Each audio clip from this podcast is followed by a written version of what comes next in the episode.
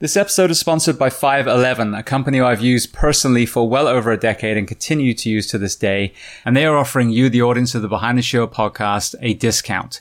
Before I get to that, I want to highlight a couple of products. So footwear has been a big issue and we all know that these heavy duty work boots cause a lot of issues with joint health and fatigue. Listening to the responders in the field, the military in the field, 511 have reverse engineered and created some incredible footwear that is much more lightweight, just as durable, and minimizes both fatigue and damage to the joints. One of those is the Norris sneaker. I have a pair of those myself. They are incredible. And the other one is the AT trainer that has the Atlas system, which spreads the weight of the load over the entire foot, thus reducing fatigue and long-term damage. Aside from footwear, they have the backpacks. I have the AMP pack myself. Their civilian clothes, the jeans, the shorts I absolutely live in these days. The flashlights are some of the brightest I've seen and they last an incredibly long time on one charge. The list goes on and on. Now, because 511 cares about you, the tactical population, they are offering you a discount of 15% on every purchase that you make.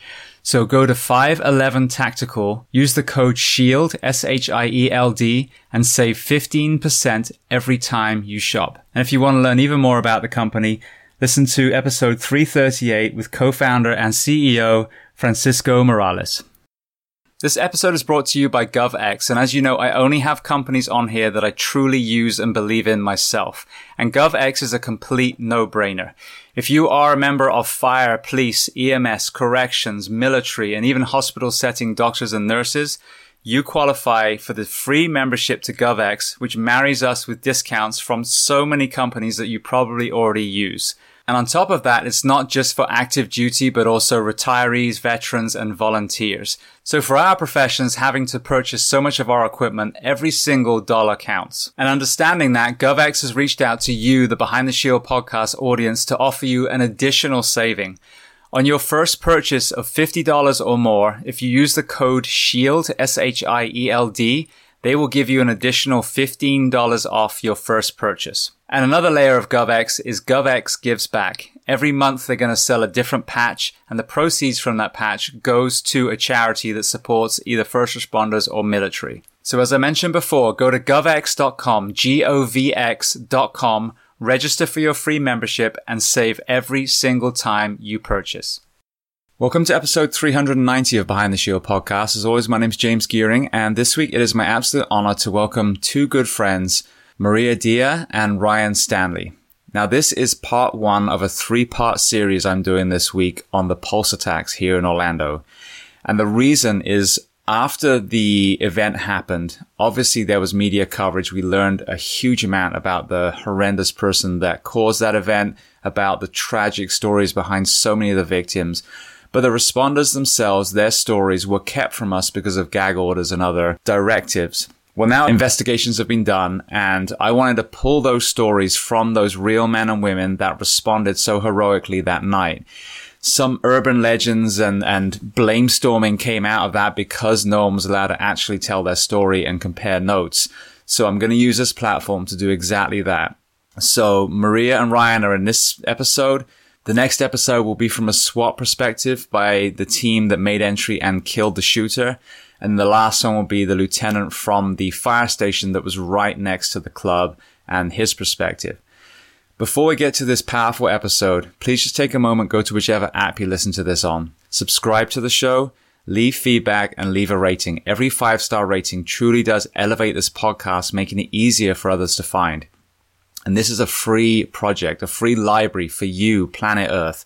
So all I ask in return is that you help share these incredibly powerful men and women's stories so I can get them to every single person who needs to hear them. So with that being said, I introduce to you my good friends, Ryan and Maria. Enjoy.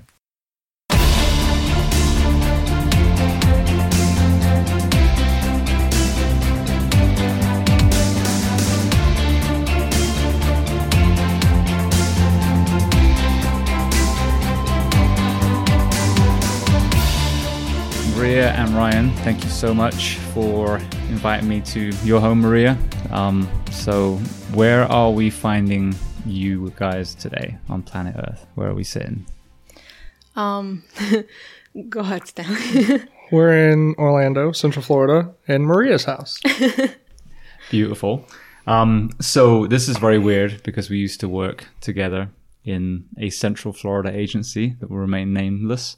Um, and now we're standing in front of a bunch of microphones doing this conversation. So this will, this will, uh, we'll, we'll, relax as we go in, I'm sure. But, um, the way I like to do it, where I frame it usually to make it more smooth is just to start with your beginnings, you know, and then work our way through the fire service. And then obviously there's one, one event that we'll definitely talk about, but I don't want to be the focus of the conversation either. Um, so Maria, starting with you, because I know you have an interesting history like myself outside the US. So where were you born? And then tell me about your family dynamic, what your parents did and how many siblings. Um, well, I was born in uh, Romania, Bucharest, Romania. I was uh, actually born in Romania during uh, communism. Um, and uh, my parents both ran away from Romania when I was, I believe, five years old um, to escape communism. They went to Italy, uh, applied for a visa, came to the States, and when communism ended in Romania in 89, they ended up bringing my brother and I, so I, I have a brother, younger brother, to the States. Um, my mom, she uh, was a housekeeper, um, and then my dad, an electrician. So that's kind of how they they made money here in the states, and their plan was to come here to provide better life for us, and my brother and I. So, um, yeah, I grew up uh, when I was there.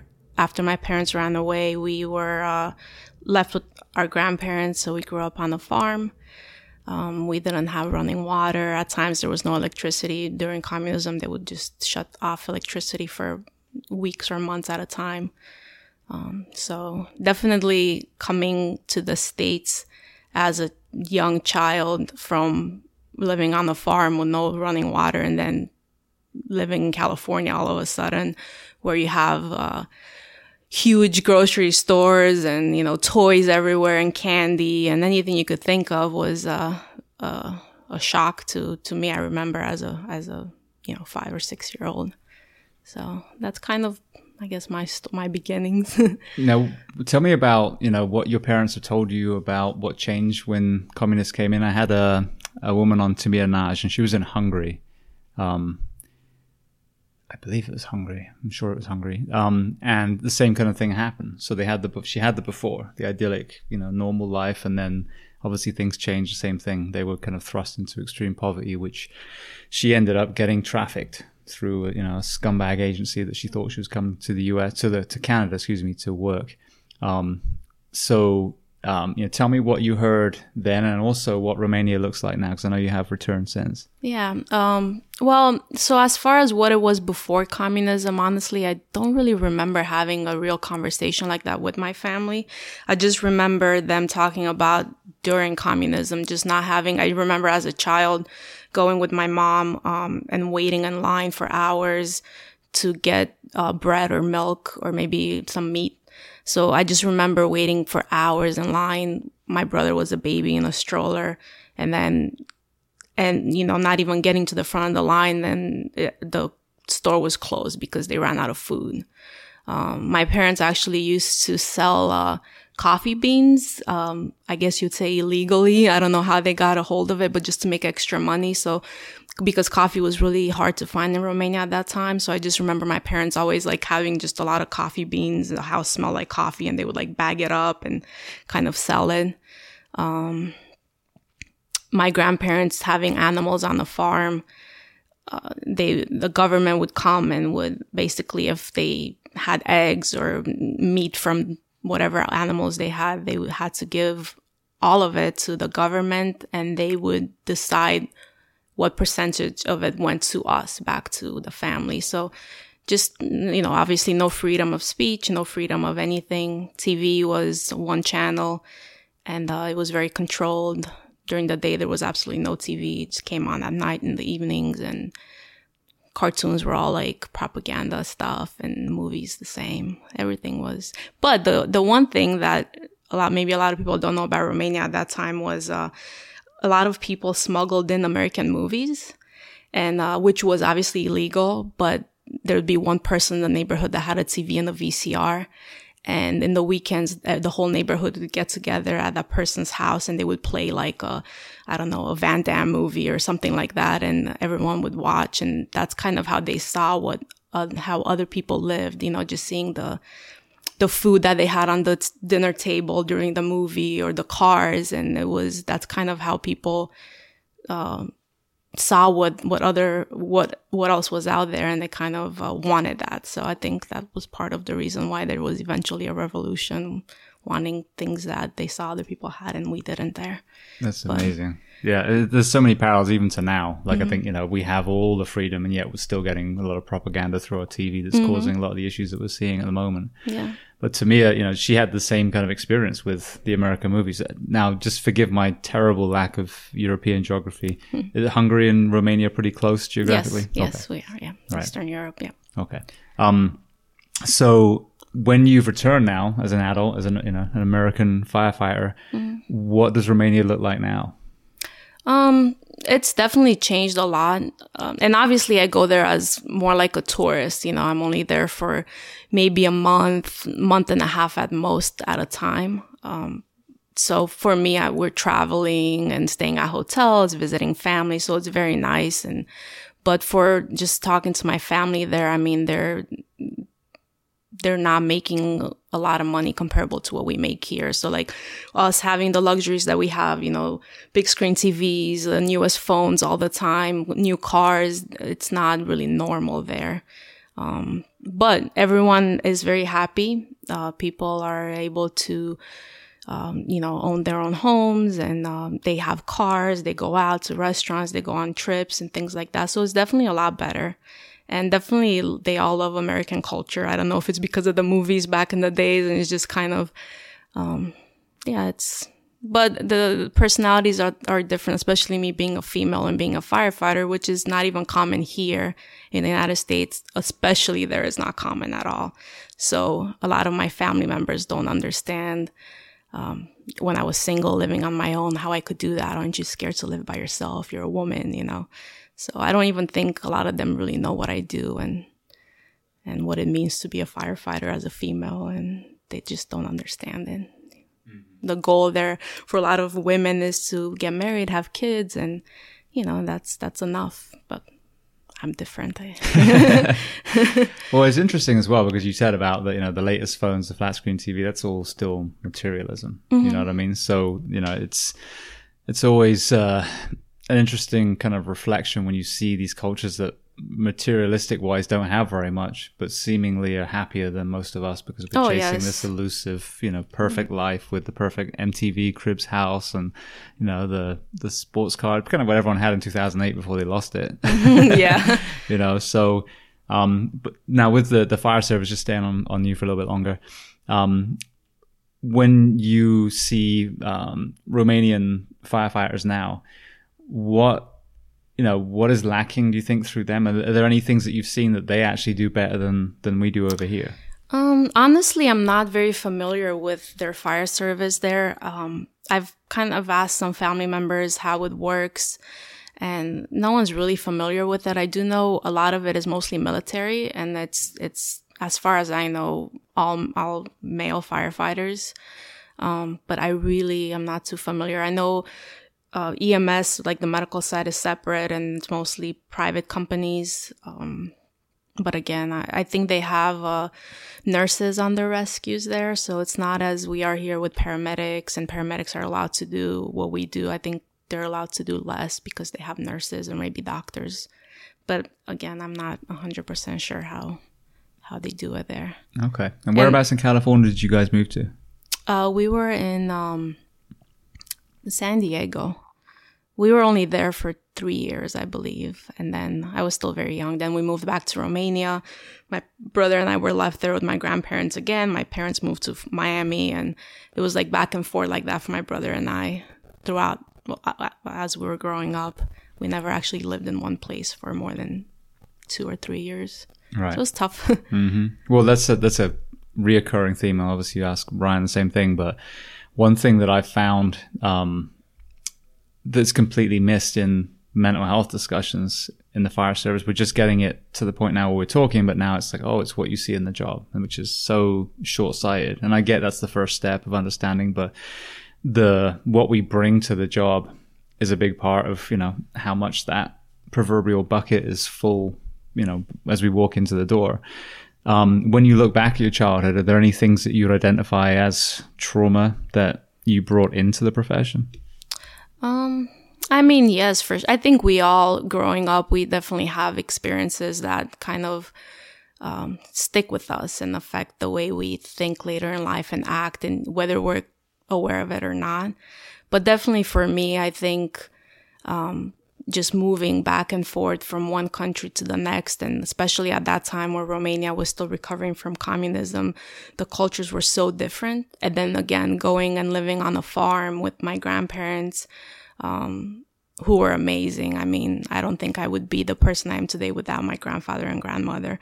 But, um, you know, going there where it's all, you're living on the farm with animals, um, you know, you don't really have a lot of channels on TV. Then, then coming here to where, you know, the, the, teenagers my age are going to the mall and going to the movies. Over there, we didn't do anything like that. There was actually no movie theater in the village we lived in. There was really nothing to do as a teenager. So all of that was very different uh, and very stressful for, especially, I think my brother was a little younger, so maybe he didn't realize it as much as I, I did as a teenager. Um, yeah, that was, I think, probably the hardest thing for me. And also living there and not having our parents, you know, you, you go to school meetings and everyone has their mom and dad with them. And we had our grandparents, which again were amazing, but it just, you still feel like you're missing out when your parents aren't there. Absolutely. And then being, being a foreigner, quote unquote, did you have any issues in the American schools with bullying or, and or, um, an American lilt to the way you were? Did you have any issues in Romania? Um, I think I had more issues here. I think because coming here, I dressed differently. Uh, I had a very thick accent. I couldn't really express myself, you know, verbally, and um, so I didn't really have a lot of friends. But then my father was also very strict, so he wasn't wouldn't really let me go and do the things that other teenagers were doing. Um, so that was definitely very tough. And then um, yes, I mean, I remember being, um, I think when I moved back to America and we moved to down south in Florida, and I, uh, I think I was in third grade. I went to class halfway through the year and I was put, there were all the, the class, the, the students in the class were, were in groups. So there were like five or six in like a round circle, like their tables were set up in groups. And I was told that because they were already set up in groups that they couldn't add me to a group. So they put me in the corner by myself when everyone else in the class were in, in groups of five interacting with each other. And I was just in the corner by hmm. myself facing the wall, which was very weird. So now looking back at that, my, I, I wonder why that happened and that, you know, but I didn't speak English well. And, you know, my parents were hardworking people. They didn't, they weren't the type that would know what's right, what's wrong. And, uh, so yeah, I've had experiences like that definitely. And I don't know if it was because I came from another country or I couldn't speak English well or if I, I honestly don't know why these things happened. I was too young to understand. Yeah. But, but I think those it. things that affect my my self esteem for a very long time and maybe even now yeah. You know subconsciously i'm not sure. Yeah well that's what i find so fascinating about all of our all of our backstories. You know mine i wrote about mine in the book and while i was writing things came out of my brain. I was like shit i forgot about that. I, I, I mean i talk about this a lot now but i was in a house fire when i was four almost died. I had forgotten about it the whole time i was a firefighter. I mean talk about two and two you know but yeah so there's so much you know that we have in our past that when you look back and then look at where you are now you're like ah especially like I said, people that struggle. I've had a lot of people on here that are, you know, really, really, really awful childhoods, you know, abused and all kinds of stuff. So, um, you know, and then obviously when they get in the military or the police or fire, they have, you know, a breakdown. It's like, well, it wasn't just because of the job. It's because, you know, they, they brought so much in. All right. Well, then switching to Ryan, um, same question. So tell me about where you were born and your family dynamic. Uh, I'm basically a Florida boy. I grew up in Florida for as far as I can remember. Um, as far as my family dynamic, I have two brothers, an older and a younger, so I'm the middle. Um, so I'm definitely not the spoiled one. Um, You said you're the middle one. I am. I'm the middle. See, even even one of my previous guests, who's a, a friend of mine, he was the middle child, and that was actually quite traumatic to him because the oldest was the first, you know. So, and then they wanted a daughter. Well, he was a boy again, and then when they had the little girl, he felt like she got all the attention too. So ev- even something like that, you know, that comment that you make can can factor in. Yeah. Um, as far as my childhood, um, my I grew up with divorced parents. Um, no memory of my mother and father together. Uh, I come from a firefighting family. Um, actually, just my whole life was firefighting and knowing the lifestyle and growing up around the same station that I currently work at. Uh, so I mean, there were lots of times where my father would come home and he just nap most of the day because he just got overworked at work. And it was always, why is dad sleeping? Or why is dad gone? You know, there's between three boys and being a single parent, there's oftentimes with our pay, he had to work overtime almost constantly. And uh, it would defer to my grandparents watching us quite often while we were little, but I feel like growing up most of the time it was just me and my brothers. And you know, we would have to police ourselves with school and homework and but uh I mean, there wasn't anything that we wanted or needed because regardless of how tired my dad was and even getting a second job as well as working overtime, he always made sure we had what we needed, you know, or that we wanted. So that was never an issue. But it never crossed our minds that how hard and stressed he's working and making himself on top of being a single parent, on top of an additional job plus overtime. It just wasn't a thought in our mind until I'm basically in his boots as a fireman at the same station, still busy, understanding this is what he was facing. Granted, I'm not a single parent. Um, uh, I don't have three children. I have two now, but I have help. I have a wife, so it's a little bit easier on me. So my childhood, I think my biggest gripe was that I had divorced parents and I don't remember anything of them together. Yeah. Well, it's interesting as well with you living it now, but also seeing from the other side of the coin as a child of a responder, especially in the way that, you know, that we work in the area that we work, um, that so many of us are gone. And that, you know, I'm sitting here now, two years retired. I mean, retired, reinvested. retired is the wrong word. I don't have any money left. Um, but, uh, you know, and now I can see it from the flip side again. And I wake up next to my wife every day and I see my son, you know, most days. I mean, I'm divorced now too. Um, but you see the toll on the family. You see the toll on the marriage. You see the toll on the relationship with kids. And then you see, as I've heard over and over again, young male and female firefighters are so vibrant and so enthusiastic and great parents and great partners 10 years later. You know, not all, but some, it's a completely different story. And it's, it's heartbreaking to me to see that. Yeah. Uh, I mean, I've been doing this job now for almost 13 years, and I've had a child for a good majority of it. And I've been at a busy station basically my entire career. Um, when you say busy station, one of the busiest stations. Yeah, one of the busiest stations in the state.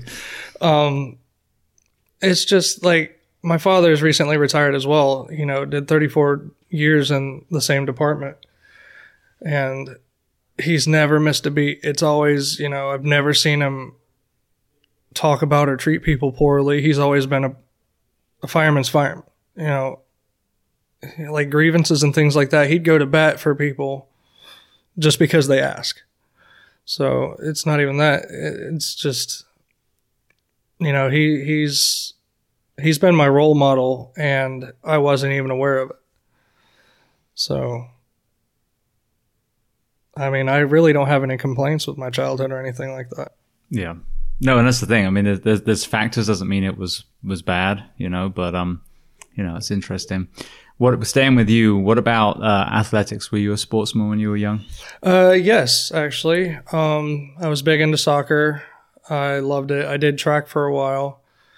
Uh, I wasn't exactly the build for football.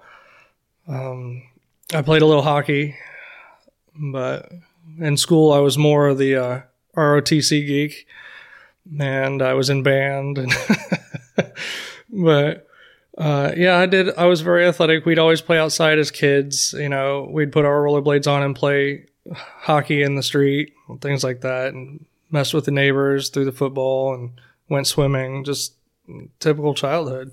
Mm-hmm. And when did you know you wanted to follow in your father's footsteps? Whew. Um, I remember you know, he used to have gear at the house we'd try on and just play in it. And then uh, as I got older, you know, we just talked more about it. I'd started paying more attention to what he does. And, you know, I used to watch shows um, like Rescue 911 and things like that just to get a kind of feel for what he does because I don't get to see it firsthand. Well, then he actually asked me about a ride along. Our the department I used to work for would allow people to ride along as long as they signed like a permission slip or whatnot, a liability form. So I'd come and I'd spend maybe 12 hours or something and you know, I'd go along on every call and it was cool. A lot of it was EMS, you know, it's the nature of the beast. But there was this one call. It was an apartment fire, single story apartment. And we beat the first due unit in. And I just remember fire just ripping out the front window. And they go, they pull the line to the door.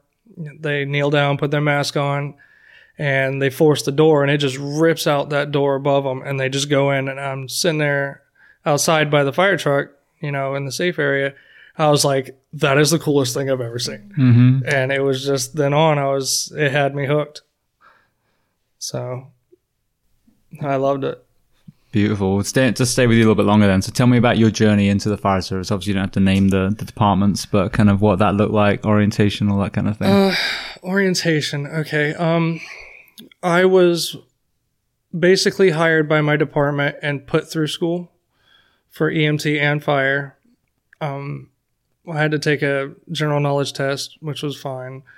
Um, and then finally I got hired and well, just before getting hired, I had my meeting with the fire chief and the day of they froze the process. So I had to wait six months to hear back and then they continued it. Then I had EMT and fire school and then our orientation. Well, fire school's minimum standards. You know, ET, EMT's basic medical skills, but orientation was the department's way of doing things. And since I had family in the department, everybody knew who I was. So there was like a target on my back, and I had I had boots to fill. So it's like, come on, Ryan, come on, Ryan. You know, everybody. It was all the time, just pushing me and pushing me, and sometimes it was good, and other times it wasn't. so, but it was pretty cool uh, just knowing that I could potentially work alongside my father, which I later did in the career. Um, it just, you know, and then it turned into calling me what we, what they referred to as a legacy. There were a couple people I got hired on that were legacies that had family in the department. So it had its ups and its downs with whether you're a target or whether you need to step up to the plate because you have shoes to fill. So I couldn't tell you whether it was better or worse. and what made you choose the the busy station that you ended up in? Um, well, originally I got assigned to another station during my probationary year, and granted, I loved that crew and that lieutenant. My first lieutenant was one of the best lieutenants I've ever had. But, you know, growing up, um, the station I'm at now, I'd visit my father all the time. I learned to ride my bike behind that station. Um, you know, the crew, uh, when I was there, I was still in diapers some, and then I continued growing up and knowing the crew. They would change my diapers, and it was just, it, it was home to me. You know, it was it was more than just a station for the department I work at. It was home, and it was. I remember going and they'd always get like three or four calls while we visited, and it was always on the go. So that stuck in my head, like, man, they're doing the job. You know, they're not just sitting around all day. And no matter how hard they got beat down with calls, they were just the crew made it. They were a family, and that's I was like, if I get hired with this department, that's where I want to be. Mm-hmm. And push come to shove, I was able, I was fortunate enough to make it happen. So that's yeah, I love my house. All right, well, bringing Maria back in. So um, the athletic side. So, you know, you're obviously bouncing from country to country. Were you into sports? And if so, which ones? Um, not really. So the whole, you know, culture of, uh, kids in high school or middle school playing sports, that's just not a, a Romanian thing. And my parents just weren't familiar with that and neither was I. So I just, I didn't really play any sports. I didn't want to play volleyball, but it was just not possible with my parents' schedule, me staying after school. Um, so no, I actually wasn't very athletic as a child. I was very artsy. I loved to draw. I would write poems. Um, so that was more what I was into at that time. Um, but as I got older, I started working out and I love working out now and that's, you know, yoga and things like that. That's kind of what I do to, to relax. Um, so as a as an adult, I, I did get into fitness more than I ever was as a child. So okay, well then your road into the fire service because obviously we met getting hired for this department. Yes, I remember yes. the it was you, me, and like two other people, I think. Uh, yeah. Well, yeah. yeah, something like that. Um, so yeah, tell me about your journey from you know the school age to your you know finding EMS and or fire, and then and then where that took you. Well, so as a child, I never thought about being a firefighter or a paramedic. I, that just not, wasn't around me at all. And it wasn't part of, you know, our family or anyone we, we knew. Um, you know, I wanted to get into something that had to do with art. Uh, but as, um, I, I kind of got into the fire service or started finding out about it. I was at the gym and there was a fire chief for a fire department down south at that time that uh, talked to me, and he was basically in charge of hiring, and he was uh, telling me that I should go apply because uh, they need more females, and he was just telling me about the fire service, and I just remember saying, "Oh no, I could never do that. That's that's not for me. I couldn't do that." So that was the end of that conversation. But later on, I got home and I just looked into it online I had no idea what the shift schedule was, anything. I didn't even know what EMT or paramedic really meant. Um, but for some reason, just doing the research, it kind of interested me and I just decided to go to EMT school. And, uh, I just remember that first ride time I did in school. So the first time I rode with the, a rescue and like my first call ever, I was kind of shaking because I was so nervous. But, um, I loved it. And that's kind of where I realized, and it wasn't like a, a, you know, call that would stick with you. It was just, I think it was a chest pain. It wasn't a heart attack or anything. It's just like a basic call. But I just, just being in the rescue and just being there and trying to help someone that just stuck with me. And I, that's when I realized like, this is what I want to do. I love this. So from that, that moment on, I just continued. I went to school. I did paramedic school.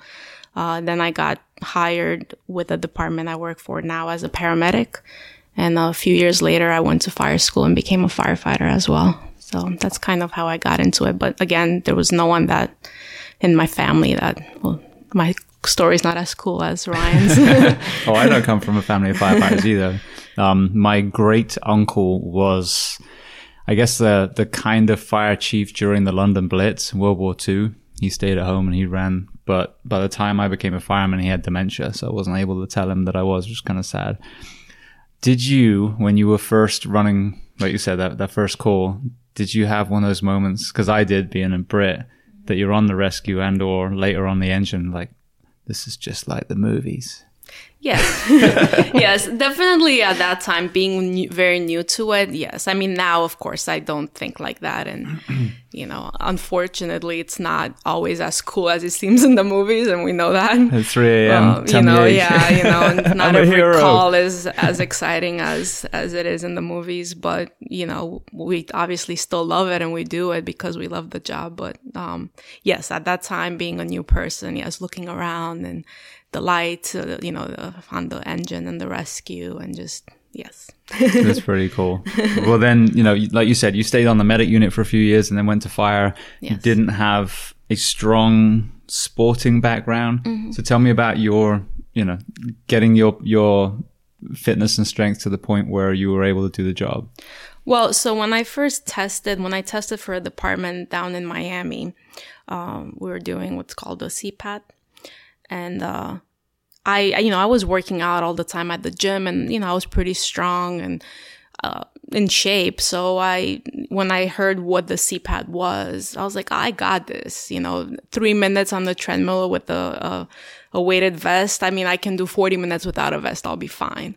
And then when I first took that, that test and I felt like I was going to pass out on the treadmill, which was the first part of the test because I wasn't used to that type of workout.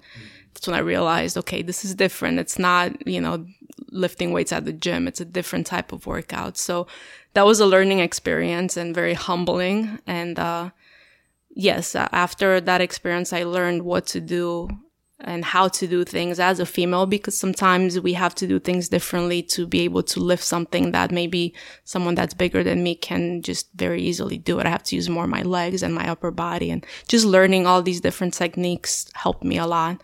Um, so by the time I went to fire school, I, I, I really didn't have a hard time. I felt like I was, I did pretty well and I was ready for it. But, you know, it took some time to get to that point Beautiful And- preparation. listening to people that were more experienced than me and, and doing what they advised me to do. Mm-hmm. So, yeah. when I came over to test for our department um, from California, I was already, you know, I'd already was working as a fireman. I was training diligently. I still took a CPAP practice test. P- CPAT, excuse me, not PAP. um, that's COVID nineteen brain. Um, to to make sure, you know, because I wasn't arrogant. I wanted to make sure I was ready, and did it. Did well. Okay, so now I can fly over and make sure I, you know, do well there too. And I'll never forget. I can still see his face, but there was this guy big kind of like powerlifting dude next to me. Not fat, but not lean. um, the whole time we were on deck, you know, in these chairs getting ready to go do, do our, uh, our one, he was telling me how he's going to crush this test, how he's going to hit the forced entry prop with three hits. And I'll never forget. It was like he was starting and I was getting ready to, to go on the Stairmaster for the step portion. And I, I hear this like wheezing and I look over and that guy is there dragging the dry hose line. Dry. You would think it was like a, you know, a five inch full with water. Right. Maybe he collapsed halfway through. But it's the same thing. You can't say, "Oh, I'll be ready because I do something different." And it's interesting that you, you told that story because, yeah, I mean, to pass a CPAT, go do the CPAT. You know, do the movements that you need. And I prepped by carrying a forty-five pound plate on the treadmill. You know, and that worked. But yeah, if you haven't got stairs, if you live in Florida and it's, it's all single-story buildings, you gotta you gotta you know work out how to get ready. Yeah. Yeah. And I meant Stairmaster with the weighted vest, not treadmill. I don't know why I said that. so, yeah. Yeah, yeah. People think, "Oh, is that a woman's version?" Oh, I can't believe it. I know. what is she talking about? I just use my, my accent. English is my second language. That's my excuse when There I mess go. up. I do the same thing. I don't speak American. I'm sorry.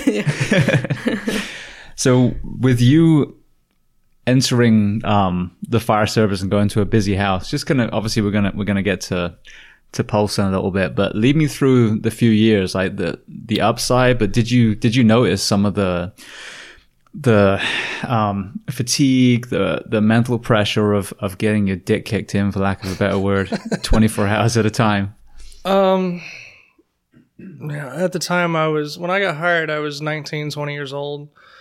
So, you know, I was used to the, hey, party life, you know, go out till two, three in the morning, no problem. But after that, you get to go home and sleep. But with this, it was, all right, wake up at 5.30 5.45 get your stuff together drive to work get to work by 6.45 at the latest because as a probate you shouldn't get there after 7 No. even as a senior Um, yeah even as a senior fireman Yeah, but exactly. nonetheless but it was just it's a different game you know? Even if you're not running calls you have something to do you know? As a rookie it's hey check out this truck. Check out what's on your truck. Learn your scba learn your rip pack. You know learn your high rise pack. Learn your hose loads. Wash the truck. Wash the rescue. Wash battalion's truck. Wash the truck truck. Um it was just you know clean the bathrooms mop the floors do the dishes like so on and so forth. There was always something to do and it was just and then on top of the call volume it's just go go go. And you don't realize how fatigued you get. You might not think you're doing much but you're doing a lot more than you think you are. And then when you go to lay down you never fully sleep. You, you never reach that spot because you're you're waiting. You're waiting for that red light of death and the tones to go off.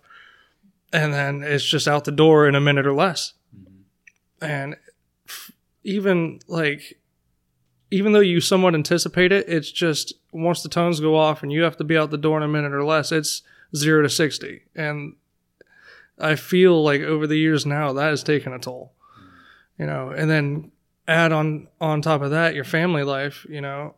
Um, when i was 25 i had my first son. So having a newborn on top of this uh, made it even worse because not only do you go home and not sleep you don't sleep at work so you're trying to play catch up anywhere you can.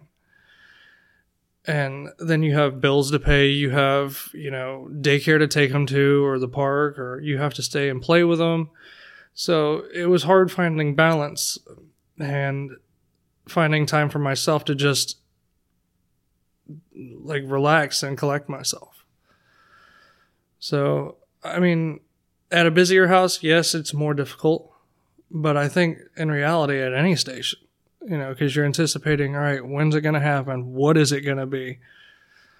But I mean, especially at 50 you know Yeah. the, the likelihood it's going to be something severe and, and or something dangerous i mean you talk about you know some of the the tactical applications of what we do now if you're going to get shot 50 is is a good place you know the, Yeah. the, the stakes are high there i would say i mean wasn't it 50 that got chased by that that one um gangbanger that was trying to finish a job I think and got so. shot at Oh, I think no, I think that was uh 42. 42 yeah but i mean again this. But it's we have two pockets Yeah. that's our two uh I mean, you know, I was on areas. the on the call, and there was uh, it was just a dispute, like a domestic, and there we heard gunshots just in the same subdivision, and then a guy came running towards us, screaming, "They're shooting! They're shooting!" So he was getting shot at. So we all got in the rescue and just took off. It left the engine on scene and went to a si- different area and s- staged there f- until you know 15 20 minutes until the police uh, secured the scene but you know that happened it wasn't even the call that we were on but it was right there yeah so Exactly. So yeah, so when your area, you know, when you get toned out, the chances, you know, same as where you are now. I mean, we ran into all those areas too. You know, you know, there's a good chance. Like even to this day, I still knock on a door standing on the side. Oh, I'm not a yes. fireman anymore, but that's just ingrained in yeah, me. just don't stand in front of the windows, No. don't stand in front of the door, and announce yourself loudly. Yeah. I never and even forget. then we went on uh, a a trailer that was pouring out water. The water line had broken, and for some reason, SO wouldn't go in. So I went in to see, you know, because apparently there was a there was a guy in there, or there was a car outside. I forget what the what the uh, issue was, but it, was, it became basically a wellness check. Like, why didn't anyone notice this? So peeled the aluminium door up, and I kind of crawled underneath, and there was this elderly, I think he was Vietnamese gentleman in the back room watching TV. But like I first went in and like the the teapot was hot, and I'm like, oh shit, this is like one of those movies where you end up mm-hmm. getting shot. Mm-hmm. And so again, you talk about annou- announcing yourself the whole time, but he was deaf. So thank God he wasn't a paranoid, armed, elderly Vietnamese guy. But mm-hmm. even that, just a wellness check, how dangerous that can be. yes those are they, they always uh there, there's always like a, a, a weird feeling basically breaking into someone's house trying to make sure see if they're okay. But again, they could be sleeping or, you know, they just don't hear us knocking. And now all of a sudden they see a stranger in the house. And of course, everyone, most people have guns he- around here. So, Yeah. Um, yeah, it's, it's definitely very scary. To me, at least, I always think of. Yeah, it's just a sense of vulnerability. You know, you're going in this place, you don't know the layout. You know, sometimes the bedrooms aren't the bedrooms and they can be anywhere. And like Maria said, they can have a firearm. And firearms are pretty predominant in our area. So it's just, it's, it's a gamble. Yeah. So what do you do? What have you found that works to deregulate, to kind of offload some of that stress? Because I mean, like I said, 42, 50, 51, 70, the hypervigilance at those stations is pretty astronomical. Uh, I recently started going back to the gym when I find time. Um, it's more just focus on the family, the kids, and you know, try to keep the reality of you got to leave it at the door. But it doesn't always work. Um, but yeah, it's more just turning into dad. You know, when I get home, you know, uh, I mean, I'm always a fireman. A fireman's a fireman. But when I walk in my front door, it's time to set that aside and be dad. So I find a lot of joy in that.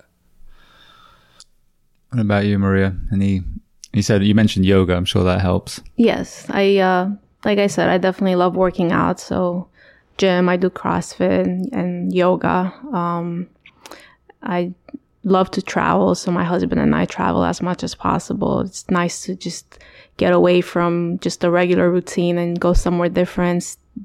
Experience a new culture, new food. Every time I come back from a trip, I feel uh, uh, like new, you know, ready to to go back and and I feel like a better person, I guess, more motivated. Um, yeah, things like that. I like. I enjoy reading. I still, I'm still in school. I've been in school my whole life, so.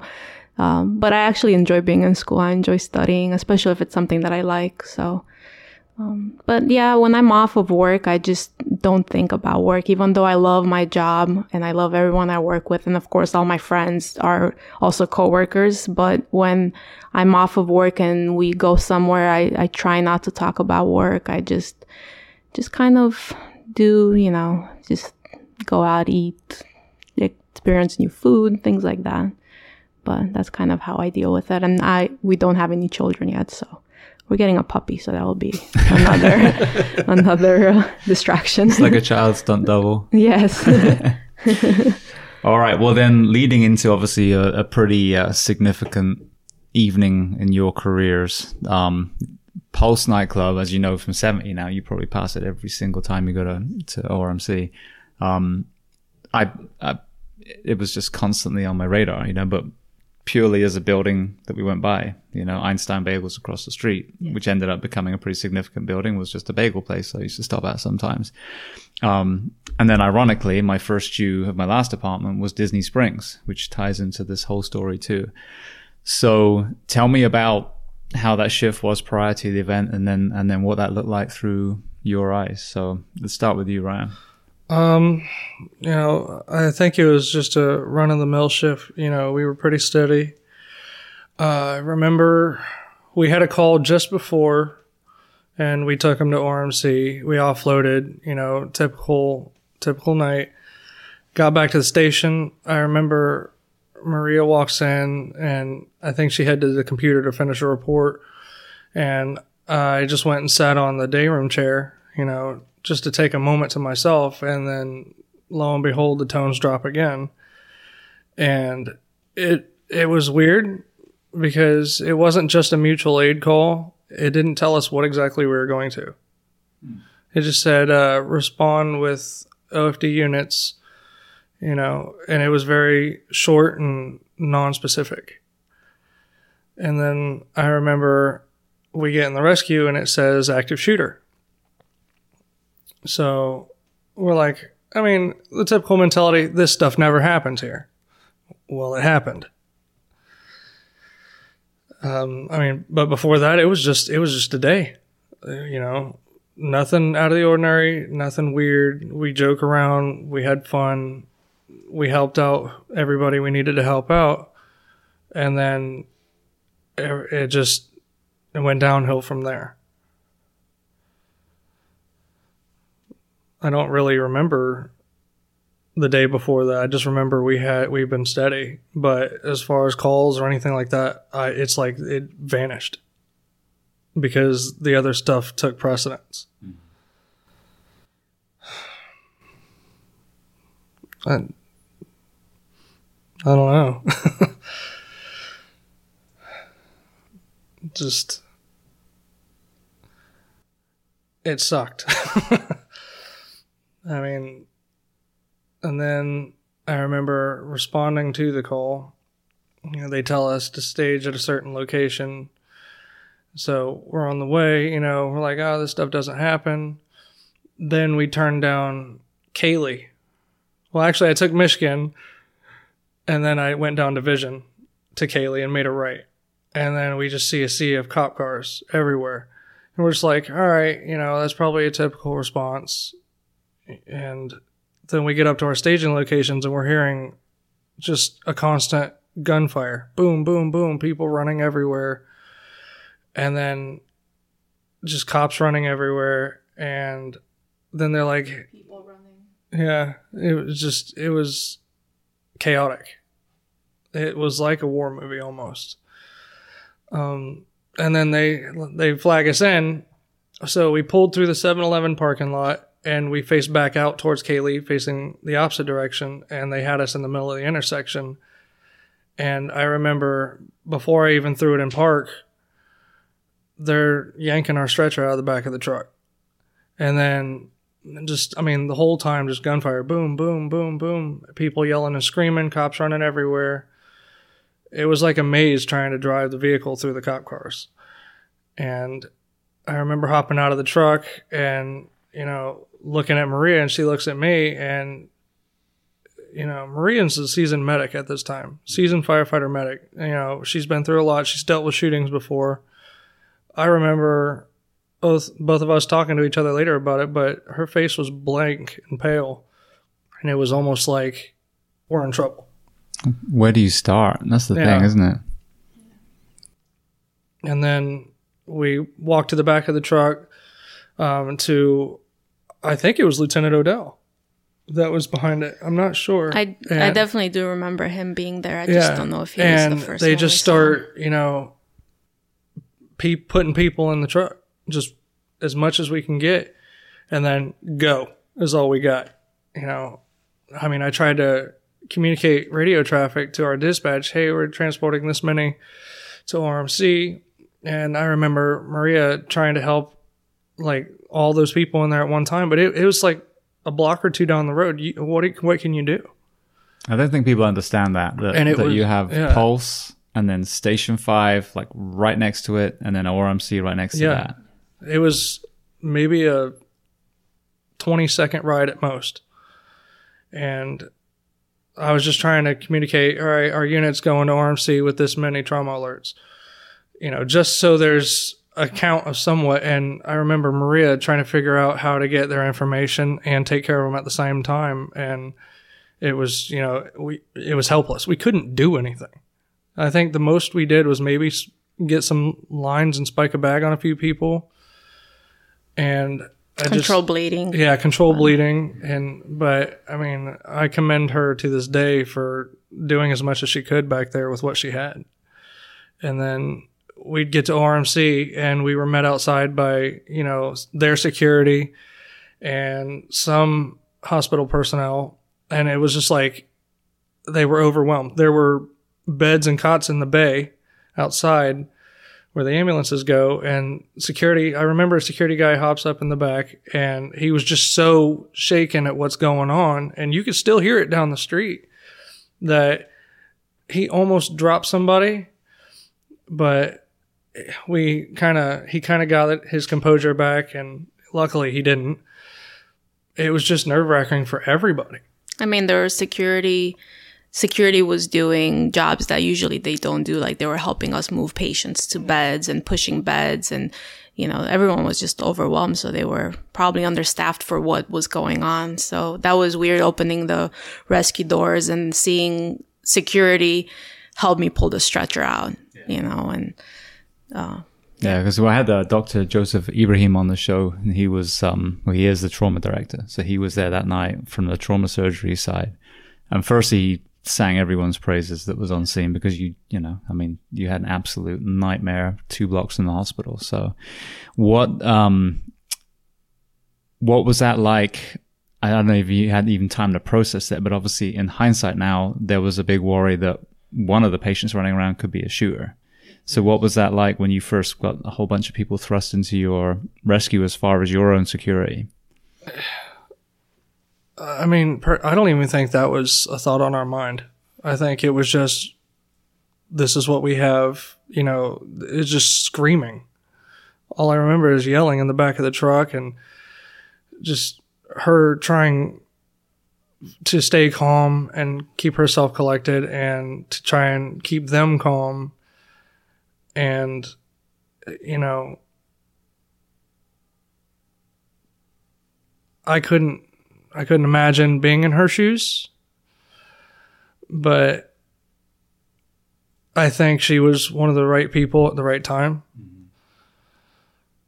so uh, it was just that wasn't even a thought on our mind. And then once we offloaded people at the hospital you know, we went in, I went in at least, I don't know if she did, but I remember seeing people everywhere in office spaces. It was wall to wall because ORMC is normally packed anyway. It's, it's a level one trauma center. And it was just, you literally had to sidestep to get anywhere.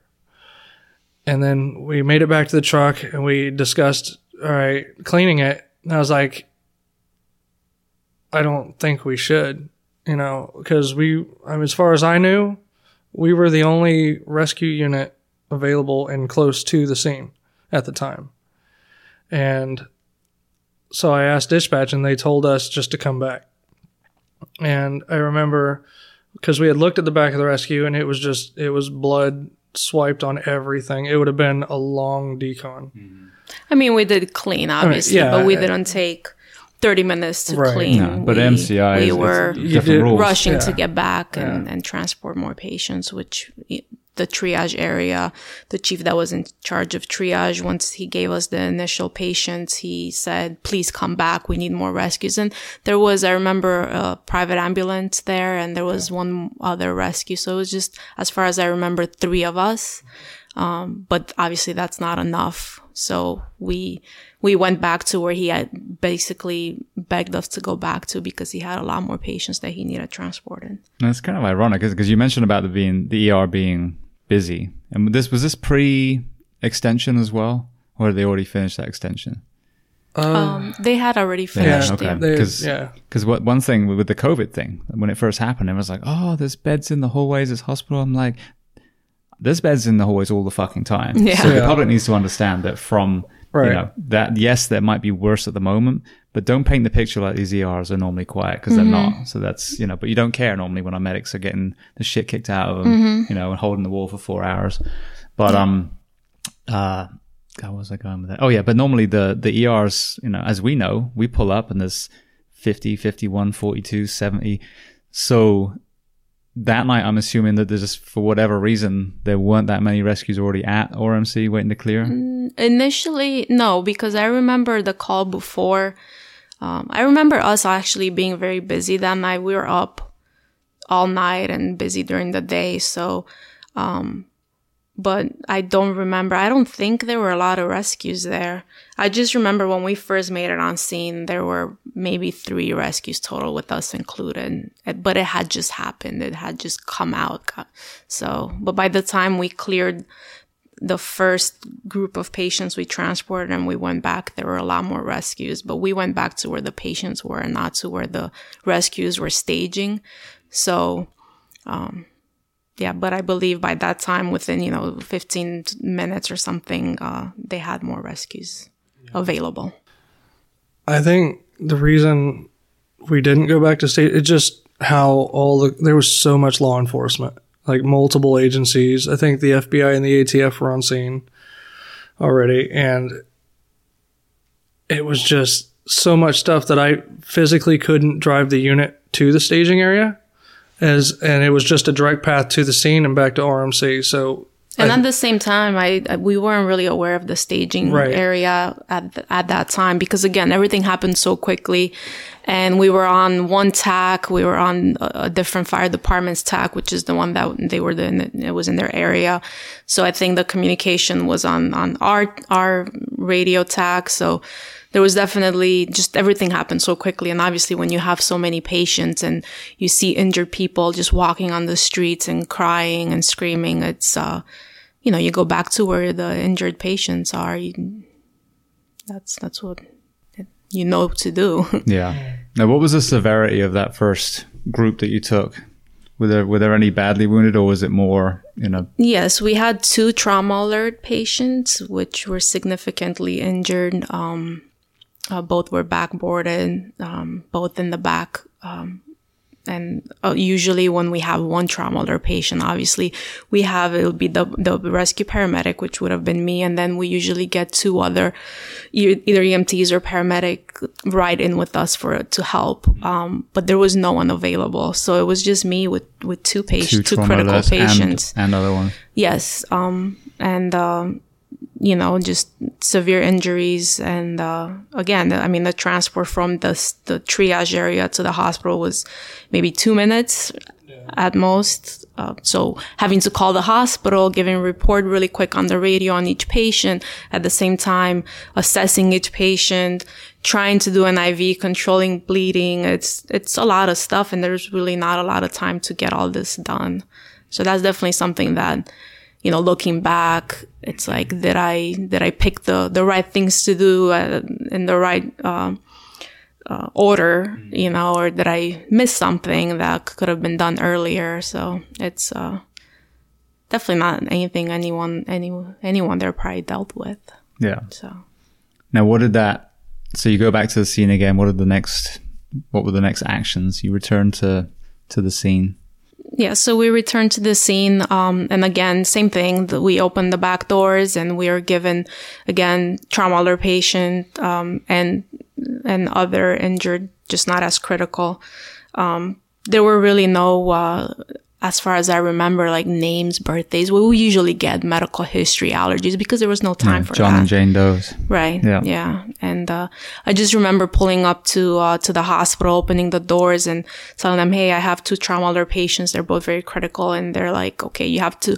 Which one is more critical?" And I said, "Both of them."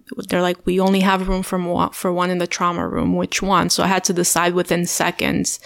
Um, which of course the other patient got seen as well. It just wasn't in the trauma room because they just didn't have the the capacity at that time for that.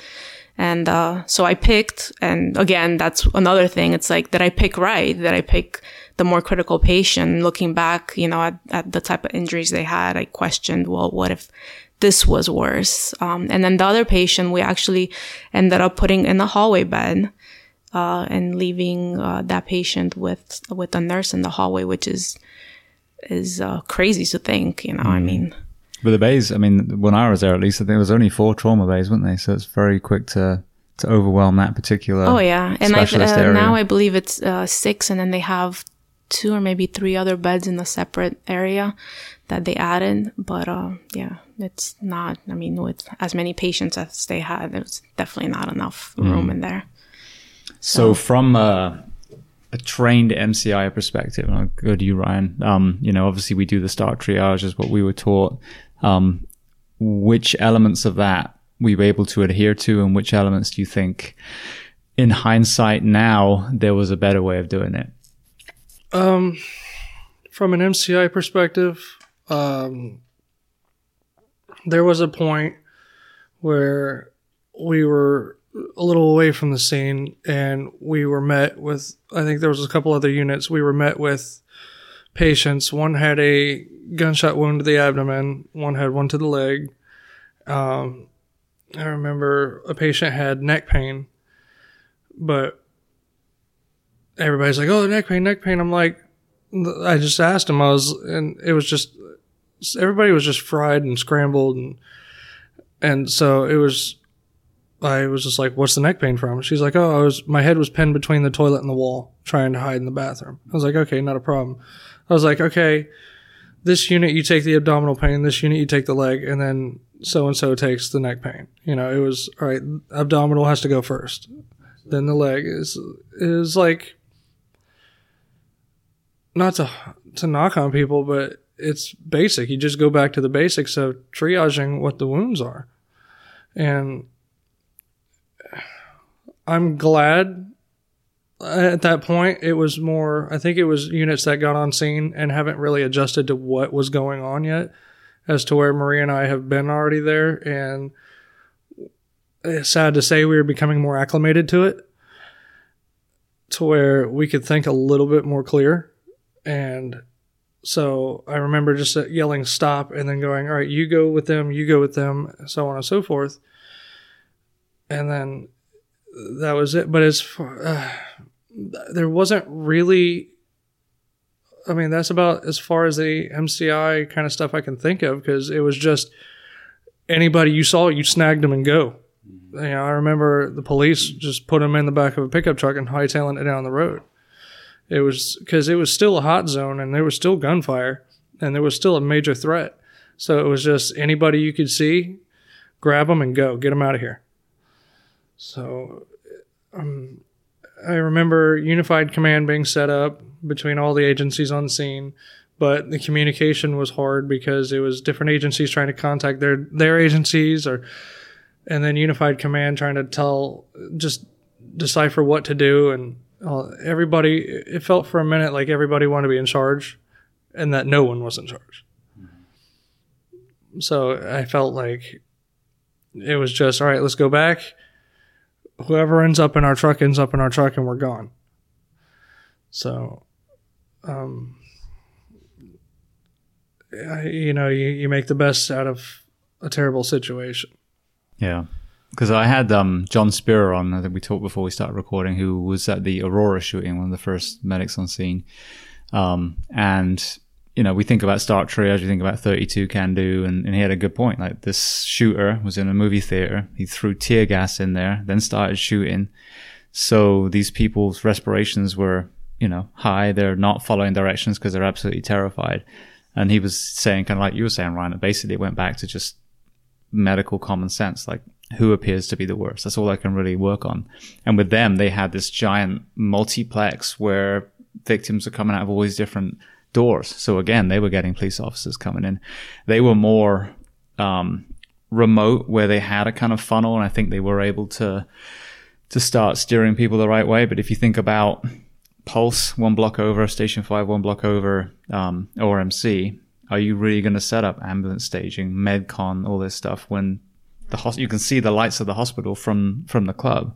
So it's, it's you know it's one thing to Monday morning quarterback it from you know the the MCI standpoint. Oh, I didn't follow this, this, or this. But what I hear from real world is you just do. You know, that's that's a good framework, but ultimately, it's going to go the way it goes, and it's how you adapt that's yeah. important.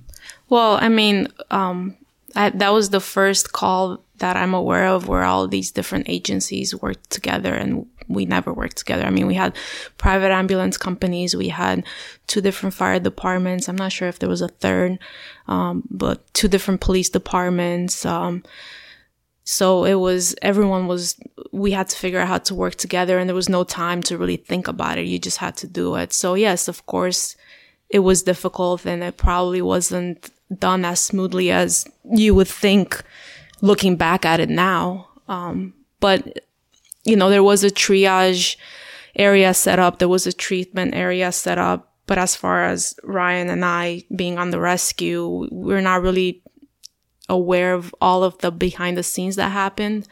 Um, I just know we just kept going to where the patients were. And of course, there were a lot of, of, uh, people that were injured that just walked to the hospital because the hospital was right there. So there were people carrying patients that probably could have were trauma alerts that were being carried by their friends or just just other people that were in the club with them.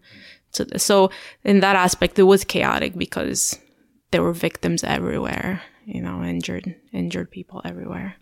Now, so, what about the whole hot zone, cold zone thing? Because I know if if my research is right, there was like a steady amount of gunfire for like about 20 minutes and then there was almost like a stalemate until the uh, SWAT team tried to make entry. So So we tell me about that. quite a few hours of like Yeah. it was quiet, which yeah, was very it was. strange. yeah, it was. It was eerily quiet, where we just stood around. It was like we were just waiting. As far as hot and cold zones, um, I remember it was at one point. It they thought the shooter had a bomb in his vehicle. I guess uh, the bomb dog picked up on his car for some reason, but there ended up not being one. And they moved us back like a thousand feet or a thousand yards, something like that. And it was if you could hide behind something, hide behind something. You know, stay out of a line of sight. And then it was just hours. We're just sitting there, but it felt like parts of it felt like forever, and parts of it seemed like it went by fast. Um, I remember during that, you know, all right, you know, this is still really bad. I texted my wife like, hey, you know, this is what's going on. You know, just in case, I love you. You know, tell my my son I love him, things like that but it was just yeah like maria said it was just quiet for hours and then it amped back up when they decided to breach we didn't know about it you know Oh, really? they didn't tell us at all that they're about to breach and all of a sudden we just hear boom after thinking there's a bomb so and it, i mean it echoed down the streets it was so loud and then next you hear is just endless gunfire for maybe 10 15 seconds and then it was that was it And then the second wave Yeah. of patients came. Yeah. Yeah. So, mm-hmm. so if- correct me if I'm wrong. You had the first group, and from what I understand, there was like a, a veteran who was a security guard that managed to get a bunch of them out through a gate. And then you obviously had the main dance floor that I think SO was, or, or um, sorry, the police, OPD were, were pulling out. But then you had everyone barricaded in the bathrooms. Is that right? Right, And so- was- When we first arrived on scene, there was that first group of, of patients uh, uh, that were able to escape on their own, or like you said, someone pulled them out and or assisted them out. Um, so once they were all transported or they made it to the hospital, there were uh, two to three hours of like just us kind of waiting around for the police to determine how they were going to make entry and and safely do it. I guess. Um, so at that time, it was just it was you know we were setting up, putting chairs down, setting up the triage area because like Ryan said, we had to move from the original um, location, which was just almost across the street from Pulse. Uh, you could see Pulse from where we're at. So obviously, with the threat of a possible bomb in, in his van that was parked in front of the club, we were very close. And again, also, even if, if let's say he would have walked out of the club and started shooting, we were probably a little too close. So we moved to a different location. So during that time, we were just kind of setting up, talking to the other departments, uh, talking to the police that was there by us. Um, it was just, it was a long time, but honestly, for me, I felt because there was so much going on, it, it passed very quickly. And there was really, for me at least, there was no time to really, um, realize what was going on. And you're still working on adrenaline and you're still like ready to go when, when the next group of, of injured people are able to come out.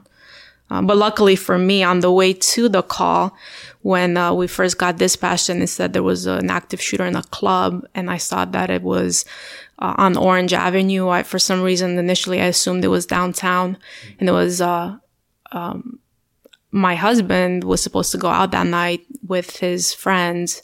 So I called him right away. Didn't even know what it was. I, we were still assuming it was maybe like either nothing or maybe one person was shot or something. Uh, but I called him just to see if he was out. Um, and luckily he answered the phone. He was home.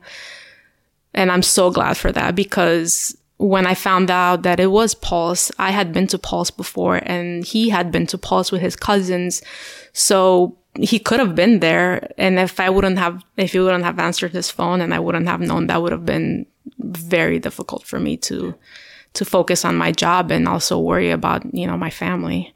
So for, at least I knew he was okay. So, but yeah, I mean, during the call, I, there was no time for, for me to process what was going on really. Now, what about um, inventory?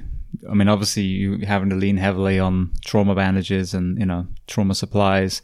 Um, you know, w- did you have enough for all those patients that you had? I know it was a short transport time, but even even so, Um, yes, I I didn't run out of equipment or anything like that. We it was as far as that we were good. Um, you know, I, I do remember starting an IV on the trauma alert patient in the hallway at ORMC. We had just placed the patient in the trauma bed, uh, in the hallway bed, and there was I didn't have a chance to start an IV because I did it on the other patient. So I just did the IV there just to have it done for the hospital staff because obviously he was going to need fluids or, or blood transfusion at some point. Mm-hmm. So but yeah, no, equipment wise we we were fine. At least we were. yeah. Well, I think that's the thing again about busy house. Like I remember cramming all our yeah, supplies in because you might not see the station again, you know, whereas if that had been one of the quiet houses, minimalizing their their inventory, you know, it could be a different story. Right. Well, then with that breach again, you know, I read I was actually in Portugal when this all happened, so I was away from you know this, as away from um, the resort for the alligator attack they had and that whole week. You know, yeah, it so, was a horrible mm-hmm, month. singer was shot as well. Mm-hmm. Um, but uh, the so I, I, was obviously reading reading up on it because I wasn't here. Um, there was initial breach attempt with the explosion, but then I think they ended up driving the Bearcat through the wall to actually get the people out. So tell me about that. You're, you know, you finally shuttle people back. You're, you're having that moment where you're, you're waiting now. So walk me from that explosion through to what that next wave looked like. Well, for me, we were, um, staging at the new staging area or triage or treatment area.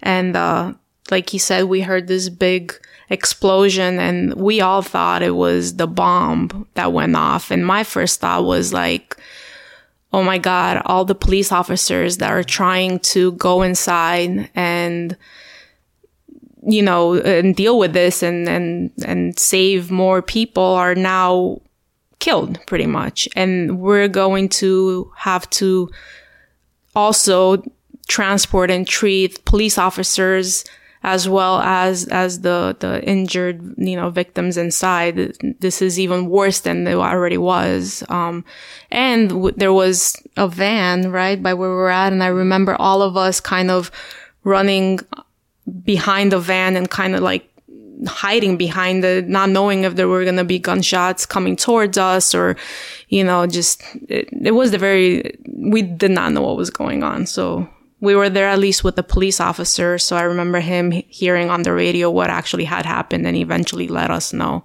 So then we knew it wasn't a bomb that went off or, you know, the, the shooter's bomb. But, uh, that was kind of my experience. And then obviously hearing the gunshots, nonstop for for you know however many seconds it was, but uh, it was scary.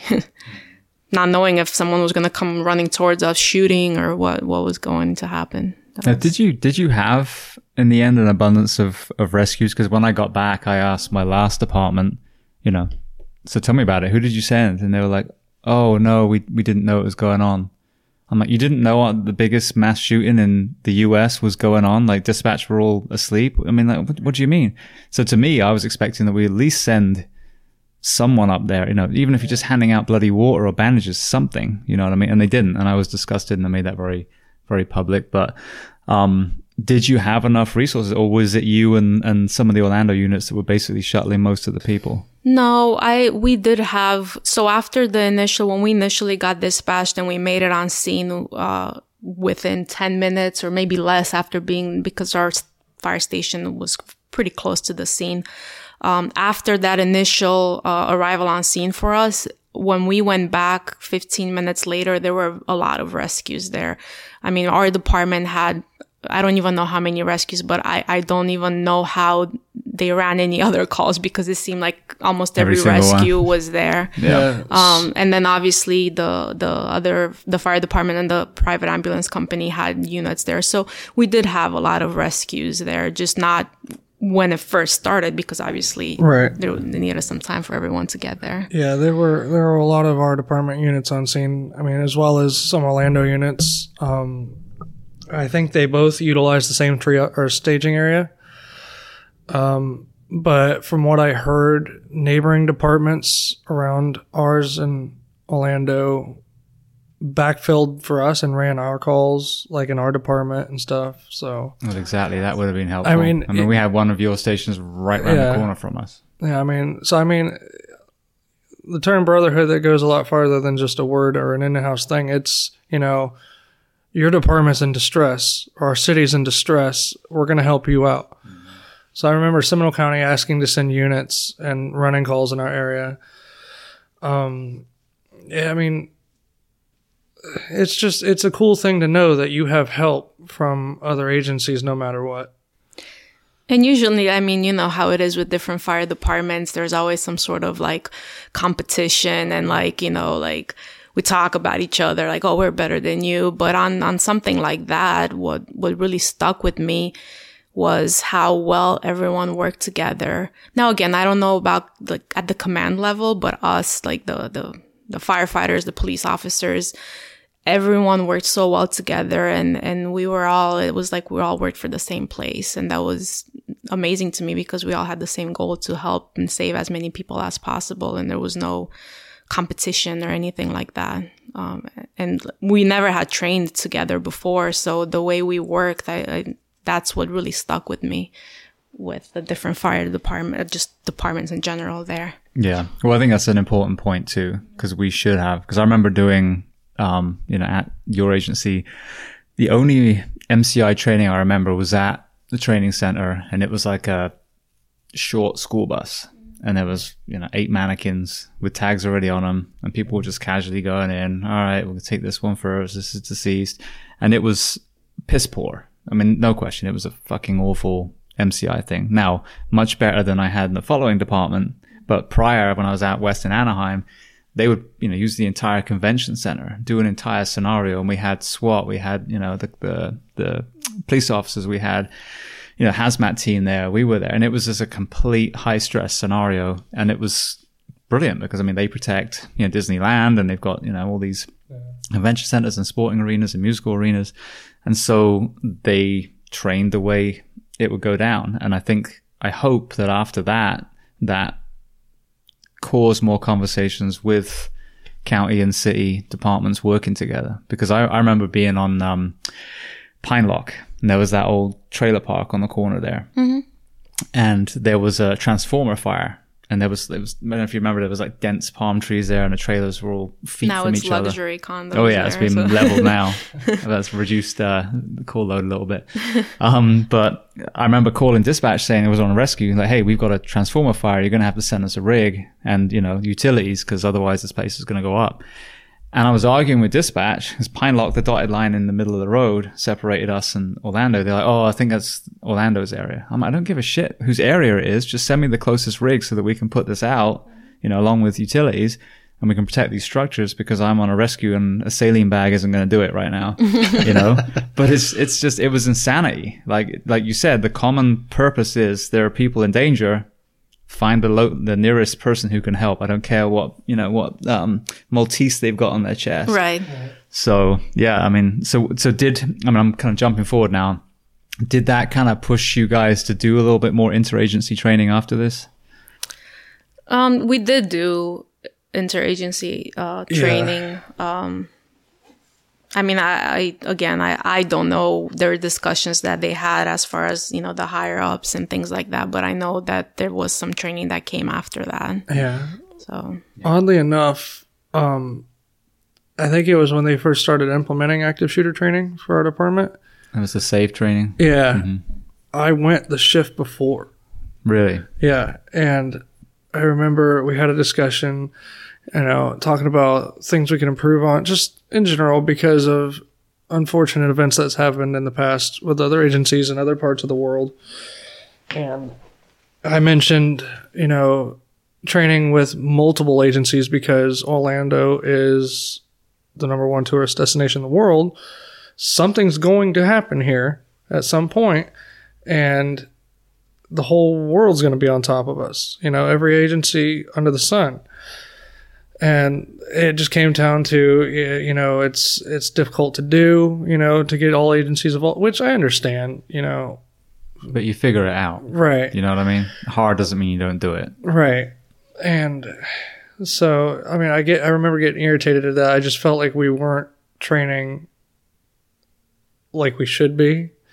Now, I will say that I mean, uh, good on them for attempting and trying to get something in motion, because you know you start at the bottom and you progress with it and figure out the quirks and and fix it. But I mean, unfortunately, it was a little too late. I think. But And safe training wouldn't have really been pertinent for that particular Right. scene anyway, would it? right, I Even think it though there was a discussion of, do you Oh, us, remember? yeah. Um, when one of our chiefs was actually uh, discussing possibly sending us in with our uh, with bulletproof vests on, just to something similar to the Trying safe to training some of the with down- the police officers. And but I mean, the club, like I said, I had been at that club before, and it's it's a small club, and it just wouldn't have worked. I don't think it would have been the the type of uh, scene that would allow for something like that to happen. But even though, you know, we train on this and we're always like, yeah, we're ready to go in, when it, you're actually in that situation and someone's in front of you actually discussing and you might be going into a, a scene like that with a bulletproof vest on, it's pretty scary. Yeah, you know, I mean, we were ready to do it, but it's like, hmm, this is, When this there is are- Yeah, scary. please, please don't green, green light this. but but it's funny because I've had discussions, especially with the last place, where we were doing safe training. So not even in that environment, because I mean you're right. It's hard to say that's a a warm zone in a club where there's a guy with a semi-automatic rifle in the bathroom with a bunch of hostages. That's not warm. That's red hot still. yes. So it's you know it's not the right application. I don't think for that particular l- low level of training that we had, low you know protective equipment that was generic that didn't even fit you. You know the helmet probably would have fallen off as you made entry. You know what I mean? Um, but uh, you know how I've had discussions with people saying, "Well, if that happens, I'm not I'm not going in. I'm not," and I'm like. I- it- Again, talking about doing it properly with a warm zone. They've already cleared areas. You're going in just as a precaution. You know, you've got officers at the front, officers at the back. You're doing a rapid extrication. Um, it's dangerous. Fire is dangerous. Extrication is dangerous. You know, collapse. I mean, all these are dangerous. So to say that you wouldn't go to Columbine and try and pull those people out that were behind that window that bled to death because it's quote unquote not your job, I disagree. And, you know, I, I applaud you and everyone else on that scene because it was dangerous. Like you said, a bomb could have gone off. He could have come out with, with his rifle and you still stepped up and did it. Yeah, Yeah. I mean, definitely, like I said, we had no doubt of if we were told you're going in, we would have gone in and we were ready. But it still is scary, and you think about it, like, am I gonna make it? Is is this the last call we're running? Um, but same thing with fire. I mean, when you're in the motions of, of running this call and you're going in the building or going into a, you know, unsafe, uh, scene, you just, for me at least, I don't think about it. There's no time to think. I'm just doing it. And I know that that's what I have to do. And then later you have time to process and you kind of, you're like, oh, well, You look at the structure like, oh shit. yeah. I think it's because we run fire quite more often. And like something like this, this is a threat we haven't faced. We've been dealing with shootings after they've happened, after the suspect is gone or apprehended. We stage until the scene is secure Right. for us and then we go in. So, But here, where it's we're thrown in the lion's den, like it's still happening. You're still hearing gunshots literally feet away. You're screaming, running, chaos everywhere. You know, go, get in there, and uh, like fire is just different. You just do it. You're trained to do specifically this, you know, and it, so you get that reassuring feeling like, okay, I know what to look for, you know, I know what to avoid, what uh, possible threats are there. I mean, it can always go south on a fire too, don't get me wrong. But with something like this, anything can happen. Um, so, I, I mean, like Maria said, the whole feeling of like just I, I don't know. It's like like to talk about what you said like you're used to it and and this is what you're expected to do but it's a question I had, you know, my whole career like I haven't really felt like I'm in a am I going to make it or not scenario. Mm-hmm. And if I ever face that, what am I going to do? Am I going to be the guy that just clams up or am I going to be the guy who does something? And, you know, I didn't know. You know, I didn't know how it would ever be till I was in that scenario. And I'm glad to see that, hey, you know, this is what the route I chose. So, and what my character really is, and to see Maria and the character she is, like, there was not a question ever with her. It was, let's do it. You know, I mean, she, I could see it in her face, like she felt uncertain and that there was times of fear, but it didn't overcome her. It was, let's get it done.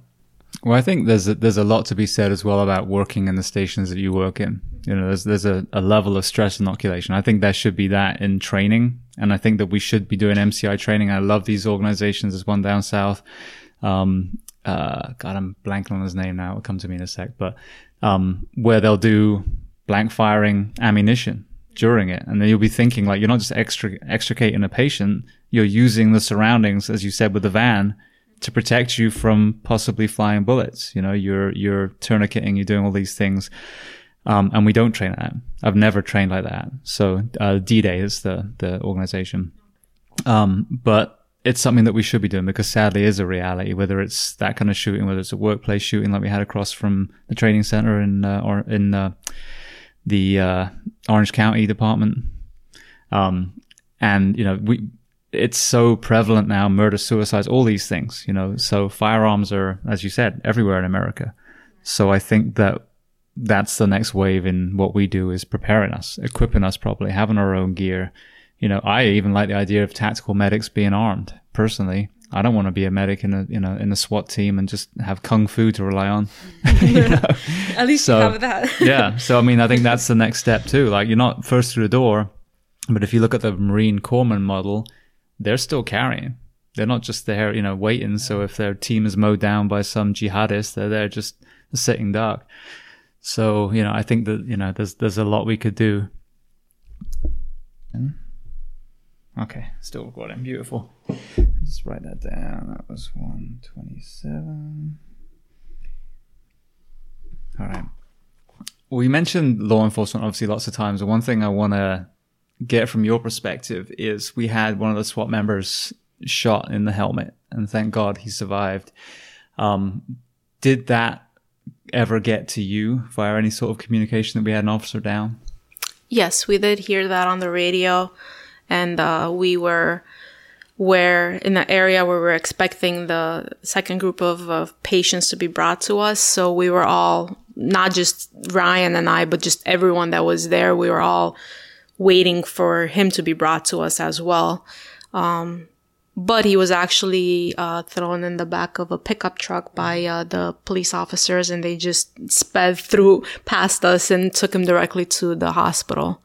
Um, but yes, we did hear that on the radio, and okay. it was an extra, an added stress to everything else that we were going through. Yeah. So. All right. And especially like I've had a, I had an officer that was unfortunately shot and killed, um, in the at the station that I worked at with Ryan. So I had run that call before, with, and so obviously this brought back some of those emotions too. So it was, yeah. But I'm I'm glad that the that he survived and he was not it wasn't as bad obviously yeah well just i mean staying on him for a second so that's he's someone i talk about you know quite a bit personally mm-hmm. you know to keep the memory going but also with this whole push at the moment you know with demonizing the police and everything and you know if correct me if i'm wrong but he was found with his taser deployed and shot to death so um, he he'd gone for the less lethal force and it ended up you know costing him his life yeah, I mean, he was shot multiple times in the head. Um, so,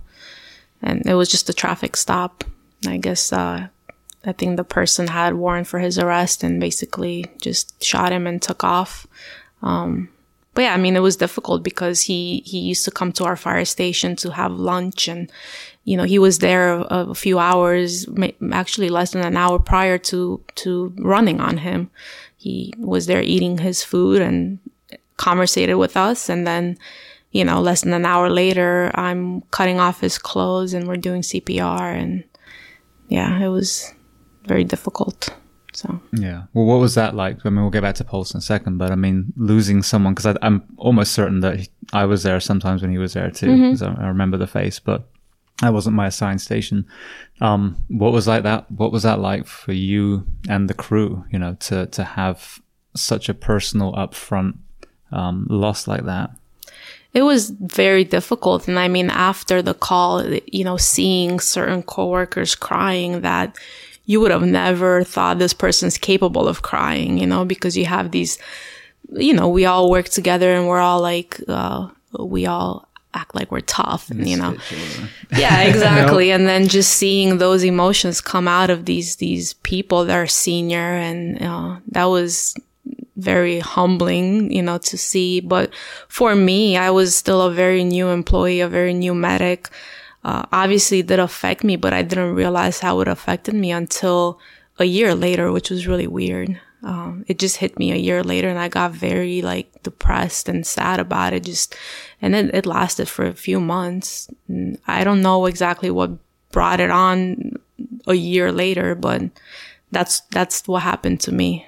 Um, so, and you know, going to his funeral and hearing the last call, that's that's the worst. it's very hard. So, Yeah, well, I mean, I g- just gave you the book. The one of the chapters is about that, and it's actually Carl's funeral that I write about, and it's a kind of mish of you know every funeral. But yes. you know, we had that two year period where we lost six people, Mm-hmm. you know, between Reedy Creek and and you know here, and yeah, that last call tears my heart out to the point where I write about it. But I fucking hate bagpipes now. Yeah. I wasn't a huge fan before. I'm not gonna lie.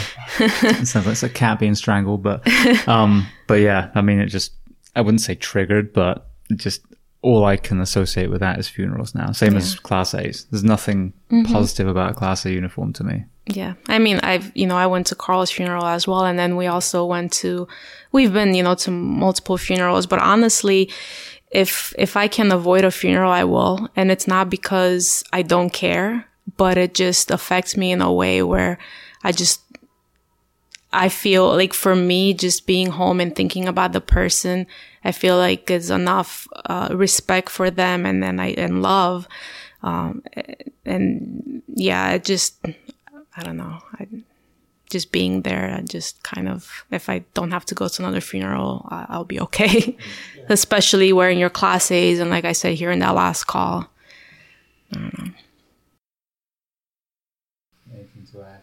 Nah, yeah, Carl's got me as well. It's always the last call. I mean, it was, you know, going, seeing him laying there, and then seeing him carried out by his crew and some family, and watching his lieutenant, uh, like Maria said, people you'd never see bald, just completely melted to the floor.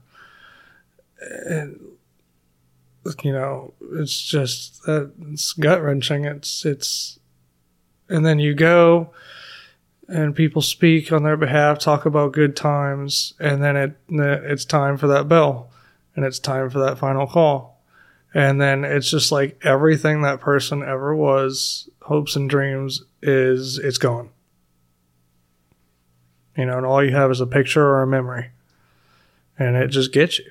And something about a last call and ringing the bell just brings you back to that realization. And it's hard enough when it's someone who's, you know, elderly and has lived a full life.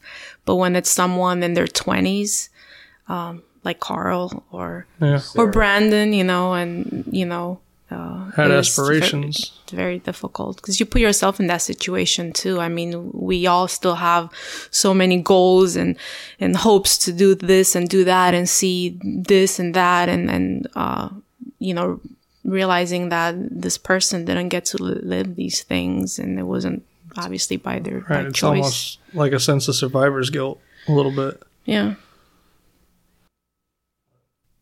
That's fucking awful. That's what it is. Well, going back to to Pulse then, just to kind of round it off. Um, so the breaching happened. Now, obviously, you've got more patients to access. Did did you receive any of those patients?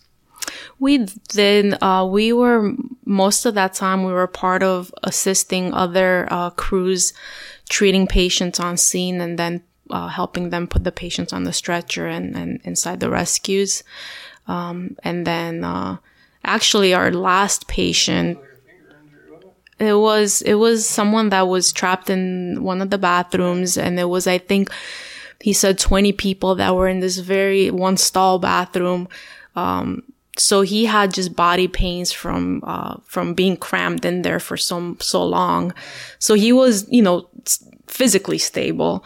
So I think for me that was that was even a little bit harder than the other calls because there was not a lot for me to do in the back, and we actually ended up going to a hospital that was further away uh, because he was stable. Um, so it was a longer transport and I'm sitting here in the back with a person that just went through this. What do you say? You know, I mean, I had no idea what to say to him and he was still in shock. Um, I remember he received a text or a phone call from a family member and they asked him, where's your car? You know, and he's like, my car. I don't care about my car right now but I could tell he hadn't yet processed and realized really what happened. And, you know, it was just, that was difficult, not knowing really what to say or do to make him feel better. I mean, there was nothing I don't think I could have said to make him feel better, but, and then getting to the other hospital. So going to ORMC all night and seeing, you know, so many patients and, you know, everyone's running around trying to help and like so chaotic, really organized chaos and then getting to the other hospital and it was so quiet and it was almost like no one there really knew what, had just happened you know it was crazy so yeah that was our last patient which was around five i think or maybe yeah. six, six five. closer to six and then we the came morning. back to the scene and then we didn't clear till around 6.45 mm. and then we got dispatched to a different call yeah which happened to be a potentially violent situation so they, unrelated they to this. Well, again, I think it was again no one really knew what had just happened and yeah, wasn't I prepared. Mean, and we maybe we could have taken ourselves out of service, yeah. but we just didn't think about it. Yeah. and as soon as we cleared, we're on the way back to the station.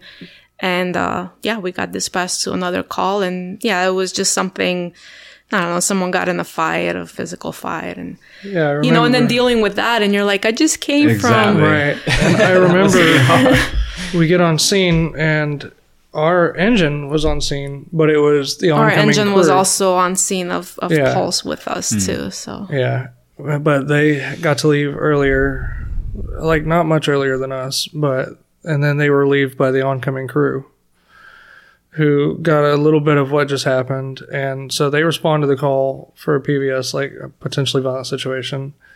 And we get on scene, and I'm so glad we were wearing our long sleeve t shirts. We had blood all over us. Like, I remember feeling it on my sleeves and stuff, like so much that it was just matted to my skin and in my hair. And the lieutenant looks at us and says, Nope, you're out of service. Go back to the station. And he calls for another rescue. So, I mean, that was good. And then we got back to the station, and I'm like, hey, you know, passing on. I'm sorry about how the truck looks. I'll take care of it. We didn't have to do anything. The oncoming crew's like, no, mm-hmm. no, we got it. We're like, are you sure? And they're like, no, we got it. And then, like, you don't really think of how this stuff affects you until it affects you. And it, for me, it was almost instant once I got back to the station because, um, my lieutenant and I, you know, I've known my lieutenant forever, my whole career, and he's one of my best friends. And I don't remember what it was, but me and him, you know, just snapped on each other, started yelling at each other, got in each other's faces. I mean, stuff we would never do. And luckily, you know, we parted ways, went home, you know, I realized what had happened. So I called him. I was like, hey, man, I don't know what that was, you know, and we mended fences then. But it just, you know, so many tolls things like this take on you that you don't even realize. Like, I just things, I acted in a way that I wouldn't act ever to people I would never do that to. And it's just, it's weird. Well, you've got that's the thing. You've got a career that's already spanned what about ten years then. Yeah. close to, and then you have this event, and that's what people don't understand. It wasn't that Maria and Ryan saw, you know, we're at Pulse. Is Maria and Ryan spent their entire career running their asses off one day out of every three, um, and then this happens, and then, like you said, immediately after, and luckily, then at least you know whatever the next shift was, you're back on the horse again. It wasn't like you got to, you know, tap out, you know, that it. so that's, I think that's what people don't understand is had it happened maybe two weeks into your career, maybe you wouldn't have been screaming at each other, but you've already got this, you know, frazzled firefighter medic. And then you add an acute event. I mean, of course, it's going to have a you know horrendous effect. Yes, it's true. We were given the opportunity to take off, uh, you know, a few shifts, or I think we were told how many ever we needed, but it was weird. Like we wanted to, like I remember both Ryan and I and the engine crew saying, "No, we want to be around each other." Right, So we, we- went back. It was almost like we knew if we were apart and we were home, you know, on our off days, that we're around people who don't understand, you know, because they don't live it. And then also it would just stew and stew and stew and stew. So, you know, like they say, you know, your best debriefing is at the dinner table, you know, with people who go through it, with some of your closest friends. Family, Yeah, Absolutely, family. And it's just like our department, I think they realized how big of a situation this was. And kudos to them for having an, a, a I don't remember if it was the same or the day after we got off shift. was a day later, I believe. Yeah, they had a mandatory debriefing for all of us, you know, to say our piece and, you know, ask us what we need, things like that. So kudos to them for stepping up to that plate. But Which helped. At first, I was upset that it was mandatory, Right. and I was just like, I remember venting to my husband, like, I don't want to go to this. Why do I have to wear the uniform? You know, this is, I don't need this. And then once we actually went and we went through it, it, it did help just to, you kind of hear everyone's story that was there and what they felt a day later.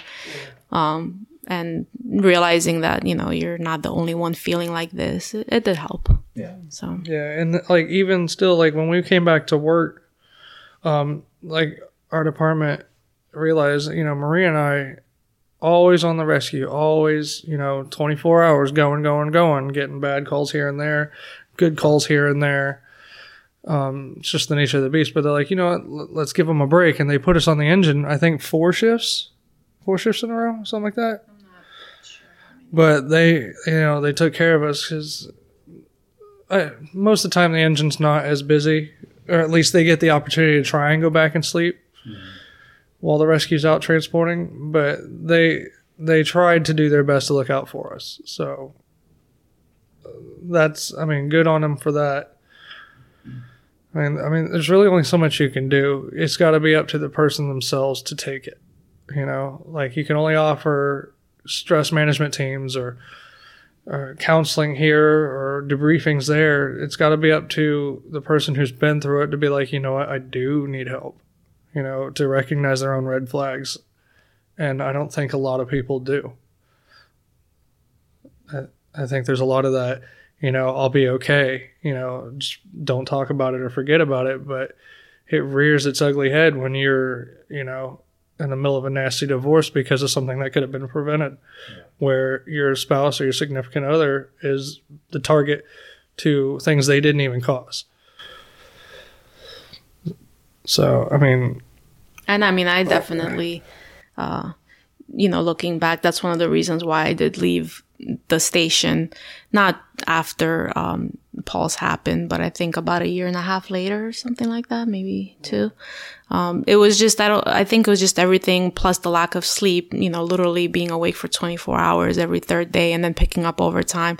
I would come home and at that time, uh, we were engaged, not married, but I would come home and I would wake up my, my husband yelling at him because I'd see, I don't know, a dish in the sink or something, you know, and it was just because I was sleep deprived and I was stressed and probably a lot of things that were affecting me from, from previous calls that I hadn't really dealt with. And, you know, I said, Oh, I'm fine. I'm fine. And, uh, so I realized when it was, it started really affecting my, my relationship and we weren't even married yet, that's when I made the decision to leave the station and go to somewhere that was a little bit slower, even though it was like the hardest thing. I mean, I cried, uh, my last shift th- that morning when I walked out of the station because it, that crew is, is still my family and we went through so much together. And Ryan and I, I mean, it was hard leaving him. We're always on the rescue together and, you know, I felt so guilty. but You should. I had to. I still do, but but you know, I had to do it for for my mental health, and I do feel better now, sleeping a little bit more at night. Only a tiny bit more. You're on the rescue there too? I am, That's and it's not. I mean, still. it's not a lot slower, but a, it, it is a little bit slower. It's Mm-hmm. not The engine's a lot literally slower. every hour getting a call. Yeah. Yeah, there's there's a much greater dis- discrepancy between the engine and rescue calls in, in that station than there is 50. Yeah.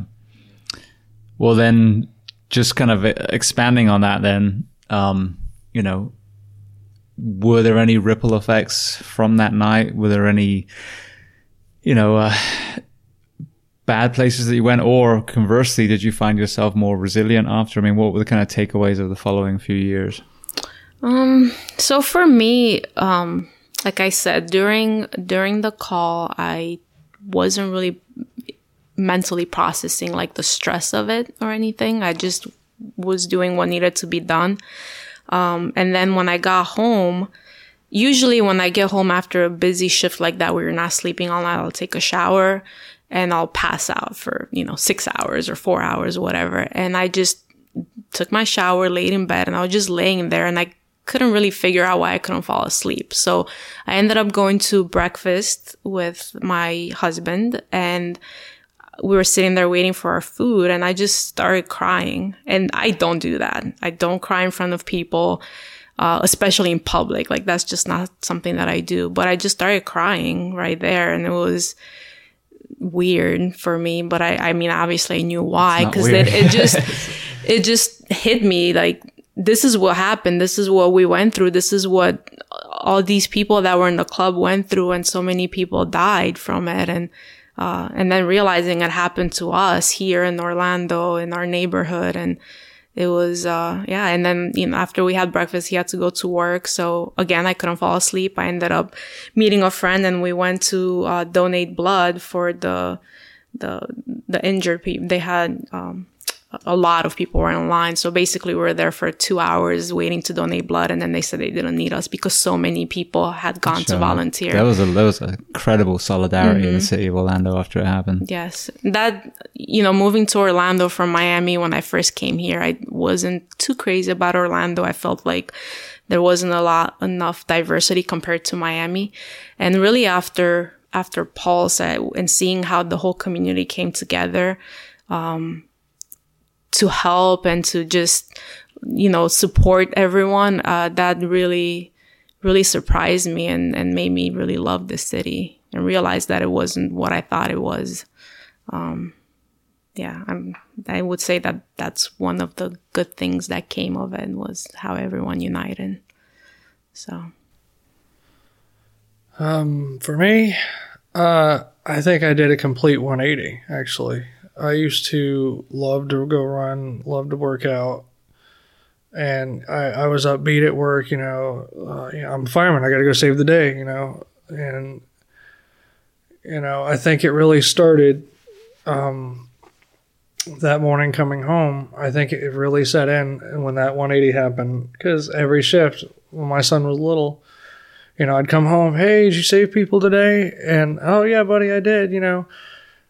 And, you know, coming home from that, hey, did you save people today? And it was just like, uh, I can't answer that. You know? And it would just hit me hard and I just, you know, I started crying right there. And uh, at that point it was just like I'm not me anymore. I stopped liking to work out. I I started gaining weight. Um, at work, I just became emotionally detached and I started getting frustrated at everything and everyone. Um, and this happened for a while, um, to the point where it was affecting my relationship, you know, my involvement with my kid.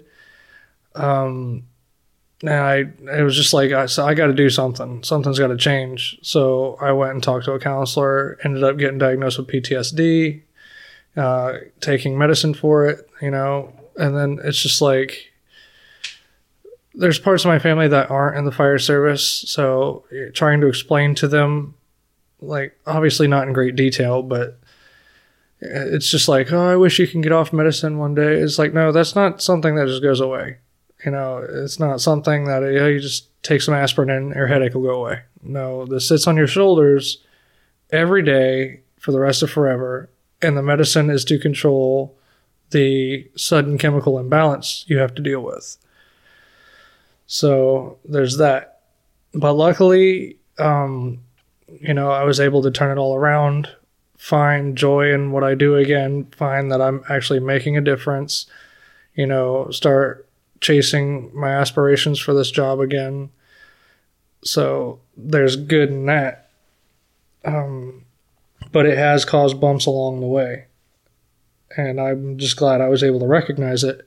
And there was times even Maria's pulled me aside and say, "Hey, you need something going on? You all right? You know, well, you need to at least you know step it up here so. And it was definitely hard driving by there every third day. Yeah, yeah every like time we went to transport. the hospital, and you know this happened right after the the shooting occurred. You know, three days later. Well, we were on the engine that next shift, but within that that week, we were back on the rescue driving past there. So that was really hard. Now I still drive by there every day. I'm at work, but it's it's a little different. I mean, I feel like I've I've uh, gone through those steps of of healing from it, so it's different. It's still every time I pass by there, I still think about it, obviously, but it doesn't have the same effect it did that first year. And so, especially for him, I definitely noticed uh, a change in his personality right after he he, he expressed the stress differently than me. And with me, I think it's more internal, I guess. And uh, with him, I actually saw it and felt it. So. And what did you see? I'm interested from through your eyeballs. Just like he was saying, he was a little more angry. Uh, you could see physically that he was stressed out, and of course, we talked about about it. So he would tell me how he felt. Um, and then eventually told me he went and spoke to someone, which I was glad for. But we've had, even with our lieutenant, we've had discussions with uh, with Ryan about how he was feeling and if he needed anything. But yeah, yeah, and then you know, I I think you did tell me about your you know going home and having arguments at home, which I was having too. Yeah. and again, you don't know.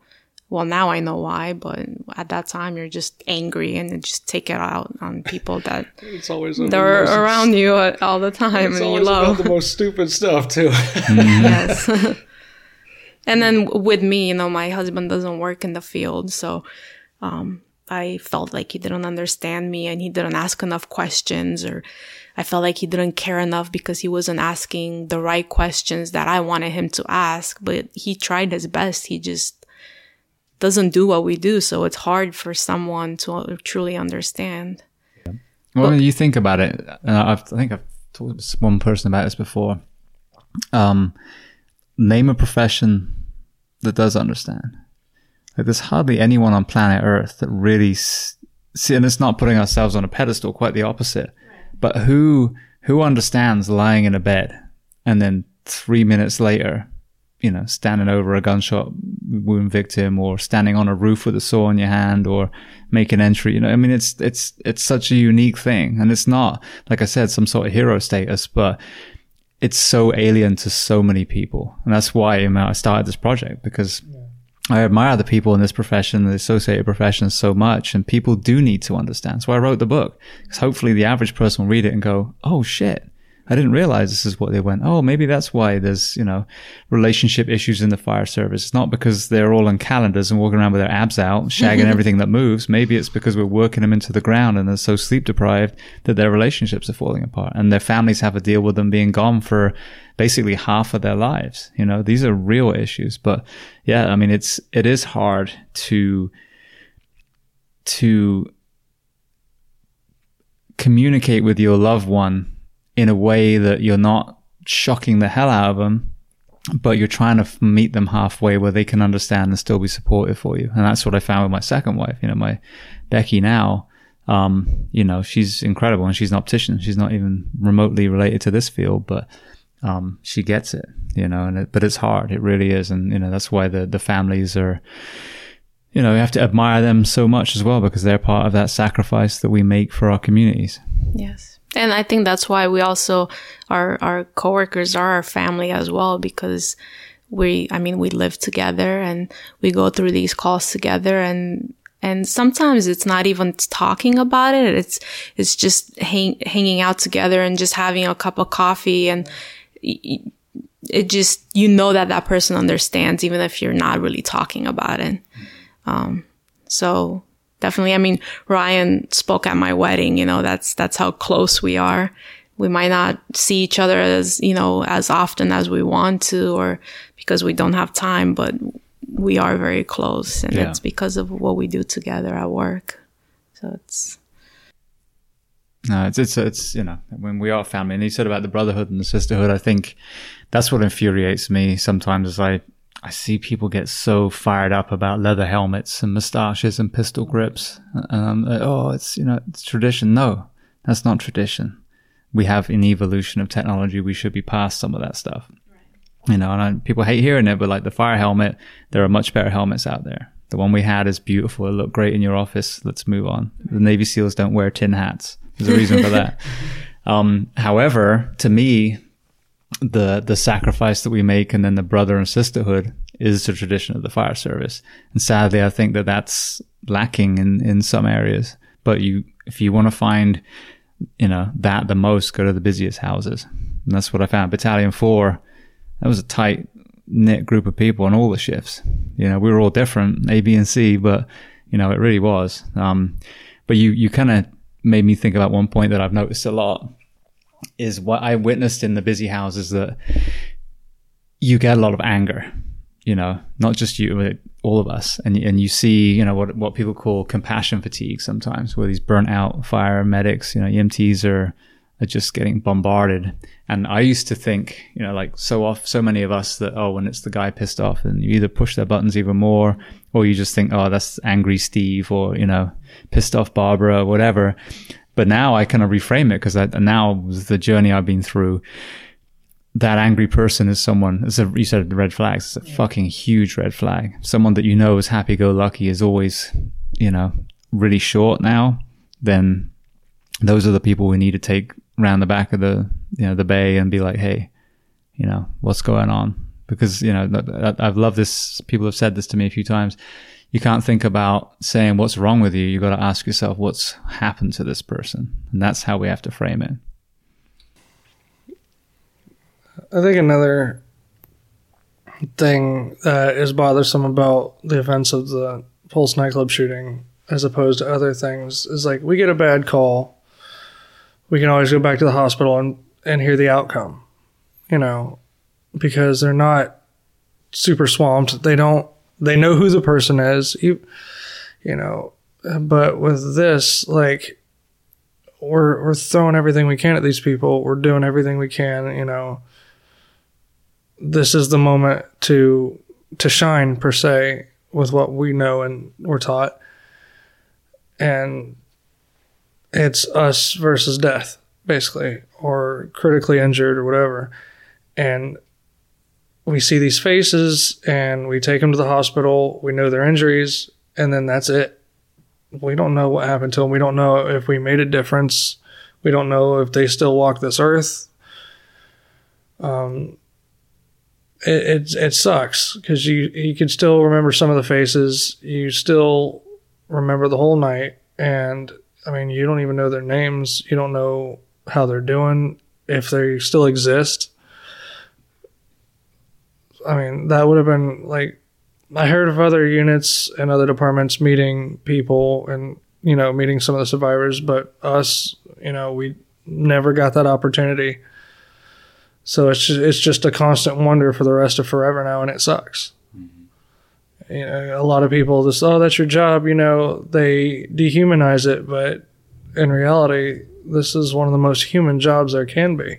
Well, you don't get closure as well. I had um, Right. Dr. Peter and, and excuse me, Dr. Peter Antevy on the show, and he talked about that. I mean, even the regular ones. How how many times do you get to follow up even a regular? You have to go through this whole rigmarole, and if there was, a, let's say you had it on shift change, now it was two three days ago. You basically you're screwed. You're not going to find out what happened to that patient. But how, like you said, how do we have closure as a medic, as an EMT, if we don't know what happened to that patient? If we didn't have time to kind of, you know, find a conclusion to that call. But giving them to an ER where you've just tubed them and you know thrown a tourniquet on them, how that's not closure. You- You're you're going to be wondering what happened. So yeah, I think that's a incredibly valid point. Is you know we need to do that, and I think you know, EMS captains and those kind of ranks that's something that they you know I think should do. Probably some people always do, maybe already do it well, but I think that in my career, it would have been nice to have a, an easy go to for someone that will follow up. Because if I take a, a dying baby to a, you know, uh, an ER, I want to know what happened. And I want to know if they pass away, is there anything I could have done better? That was a huge thing for me as a medic. They died. I get it. What would you have done if they died, drop dead right in front of you? Like I used to have always nasty GI bleeds. Like, how do I get to an airway when emesis is coming out and the suction unit just won't, it just gets overwhelmed by their contents, you know? So yeah, I mean, that closure is hugely important. Yeah, and unfortunately, we don't really get that, and it's it's part of the culture, I think, too. Because I notice, you know, I'm I'm also a preceptor, so I precept new employees, and they come in, and because of this whole uh, personality of like the typical firefighter, which is this alpha male, you know, like everything's nothing's a big deal, you know, you can't you shouldn't and again it's not the department that's teaching this it's just like i don't know where they get it from movies or whatever you know it they- is the facade of masculinity. and and you see them they'll have their first you know critical call or their first patient that dies and they try to act like it's not a big deal and they kind of um you know they're like oh yeah i'm fine i'm fine i don't need to talk and, and they don't realize over time doing this over and over again it is going to hit you. Because i was like that too at first. No no i'm fine i'm fine. And then you realize later as you mature and looking back and you go through more experiences it, you're not fine and it, it is going to affect you. And from what i hear it really affects people when they retire and they have the time to just be at home and really think about everything they've done. That's when it really gets you. And I, I don't want to be in that position. I want to enjoy my retirement. I don't want to, you know, have PTSD because I haven't been honest with myself about my emotions during my career. Yeah. So I, hopefully that changes, but it's, uh, I think it has to come from more, the more senior firefighters in the department. Uh, like you were saying, things need to change as a culture and maybe have more programs or something like that to help. Yeah, I think to piggyback off her, I think people do it to safeguard themselves, but they're really doing themselves a disservice. Instead of facing a little problem head on, you're just putting it as- putting it aside and piling it up.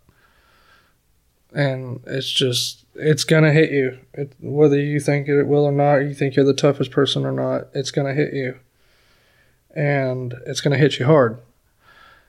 And it could be something that hits more than just you. It could hit your wife, your children, you know, all your loved ones, your coworkers, because you've piled up this ma- massive problem that it affects so many people other than just you. Instead of, man, I don't like, like, man, I should, I don't really feel good about this call. Let's talk about it. What could I have done? And then that be that. Mm-hmm.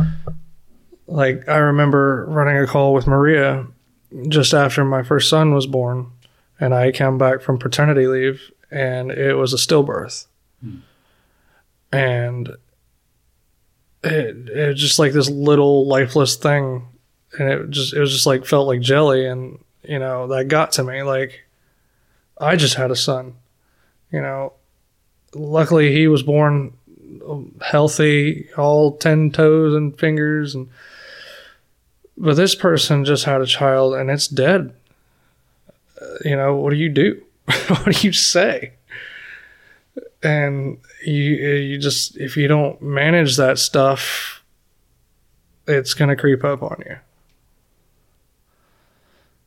And I think a lot of the older generations and the and the younger generations like they feed off each other. The older is just used to, you know, tough it out, tough it out, and then the younger generation's like, oh, well, they're tough. I got to be tough, and it's just a revolving door. It is a vicious circle. And uh, like a lot of people, like they masquerade it like, oh, you're being a wuss if you talk about it. Like, there's nothing wrong with you know, breaking something down and dissecting what the problem is, what the root is. You know, there's nothing wrong with being a human and the most human job we have. You know, our job is to be there when somebody calls for us at their worst moment. They don't have the training and knowledge we do. Like we could sit there and be like, oh, this isn't bad, but to them, that's the end of the world. Mm-hmm. And we've become so robotic and away from being compassionate because we run on certain people numerous times or because of the area we work in, you know, the poverty level, just the way people treat us, like we like you said, we swore an oath, you know, to give up ourselves, our time, you know, and let things affect us so that we can better serve you. And I think people have gone away and forgotten about that.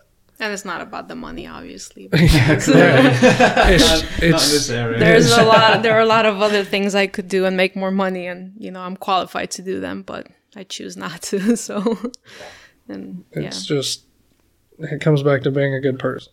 Yeah. One the thing is with with what you're talking about, and I want to kind of piggyback on what you said.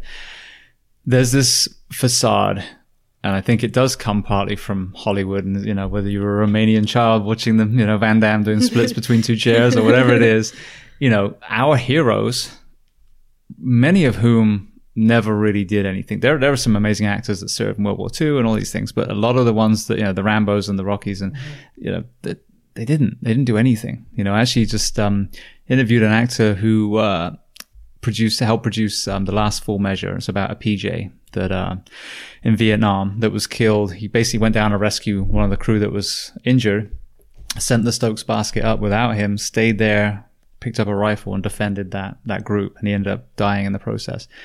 But he was the um, Travis was saying all the actors, none of them had served. It was Samuel Jackson, Ed Harris, all these big names, and so there was a kind of feeling like they were finally getting to do something good now and served by doing this movie because a lot of them got paid a lot less than they would have in a you know Hollywood blockbuster. Um, but we have our idols are you know false gods. They really are. And so what we've held as masculinity, like John Wayne, who actually when you look at who he was, was not actually even a very nice person, not very open minded. Let's put it that way. Um, you know, it's not masculinity. And I always talk to talk about the Band of Brothers show, and I'd say this over and over again because it's just a perfect analogy. You got the the actual show part, and at the beginning and the end, the real men of of that Easy Company are talking, and they're in their seventies, eighties, in tears, recalling what happened. That's masculinity. Some of the bravest men that ever walked this earth are also able to talk about it and cry and you know, hug each other. And so I couldn't agree more. The facade we have of what a man is or what a woman is, is bullshit. And we need to smash that stigma and understand that we signed up because we want to help people. That's compassion. That's the soft part of the, you know, yin yang. And then you have the hard part, which is, right, it's go time. Like you said, you're standing in front of Pulse as an armed man in the bathroom and you say, fuck it, I'm going to go pull people out. That's the hard part. But those two go together. You're not John Rambo and you're not, you know, some weeping hippie either. You're a mixture of the two. you know, we have the soft part and we have the hard part. So yeah, otherwise it's death by a thousand cuts. And there's a great um, proverb, Mexican proverb, that says, "They they tried to bury us. They didn't know we were seeds." It's perfect. You just keep shoving it down. Eventually, something's going to grow. You're not going to be able to control it anymore. So I, I concur 100%. All right. Well, I think that's a good place to transition to some closing questions. We are two hours in. This amazing conversation. Um, but I'd love to get your takes on these. So the first one I always ask, is there a book that you love to recommend to people? It can be com- related to what we've discussed today or completely unrelated. Well, I have one, my favorite book, and it's probably it's not any it ha- doesn't have anything to do with the fire department or anything like that. But Ham on Rye by Charles Bukowski. Brilliant. I've never had that one recommended before. so no, but I, I, love it. I mean, like I said, it the the stuff outside the fire department is probably even more valuable than the stuff in. So Yeah, I mean it's it's a great. He's a great author, and uh, he's an American author, and his uh, just the way he writes is very like raw and like direct, and you know there are a lot of. It's not proper at all. Let's put it that way. But um, that book just really stuck with me because he it's it's a semi auto autobiographical novel, but he uh, I could relate to to the character in the in the novel, and um, yeah, I mean, I, I love it. so, and it, it brings back memories as a kid. You know, there's a scene or a, a paragraph in the book uh, at the beginning where he's a child and he's under the table. He could see his family's, the grandparents and fathers, uh, feet, and he's just, you know, no one's paying attention to him because he's, uh, his opinion doesn't matter he's just a child like you're just there to listen and not not speak so that's definitely something that i went through with especially with my father so that kind of stuck with me and yeah it's a great it's a great book so i highly Beautiful. recommend it no, no, that's excellent. I love hearing the reason behind it. All right, Ryan. Uh, not probably not. I'm more of a Stephen King fictional story kind I of guy. figured you were probably going to say that, knowing, knowing your uh, love of Halloween. Oh, yeah. any any King novels that you love the most? Uh, it. It. It's great. What do you think of the films? I liked them. um, they're not as detailed as the book, obviously, and that's probably for the better for some parts because there were some pretty uh, radical parts in that book, I'd say. But I liked it. Um, you know, I like the uh, made-for-TV miniseries that Tim Curry did as well. Just you know, just a story with other people's per- just idea of how it should go and portrayal of the character itself. So I enjoy it. Brilliant. All right, well, staying with you then. What about movies? Favorite movies? Ooh. okay. Um, I'm gonna say the Dark Knight trilogy. And then staying with you one more. Any documentaries? Uh, documentaries. Let's see. Um, do you watch documentaries I do watch documentaries. yes, Maria, I'm cultured.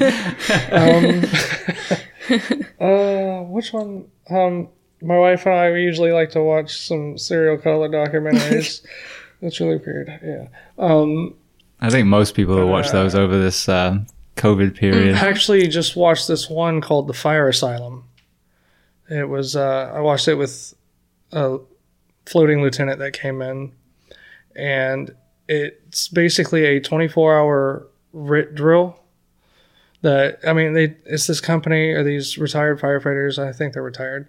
Um, that got hold of a an old insane asylum in Texas, and they just set it up for RIT scenarios and basically it's to work on you as a firefighter, but it doesn't just focus on, you know, physically being fit for the job, even though it touches on that. You know, it just, the firefighter as a whole, it goes from mental, like what you're doing here with mental um, capabilities and what things to look out for, you know, know your limits, you know, just being ready for the job, what to encounter.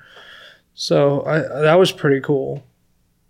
So I, I enjoyed that, and then it looked like fun. So I was thinking about maybe going and trying it out. Brilliant. I haven't heard of that one, but yeah, it's, it's a kind of um, uh, fear mit- mitigation type drills as well. Right. Yeah, resilience.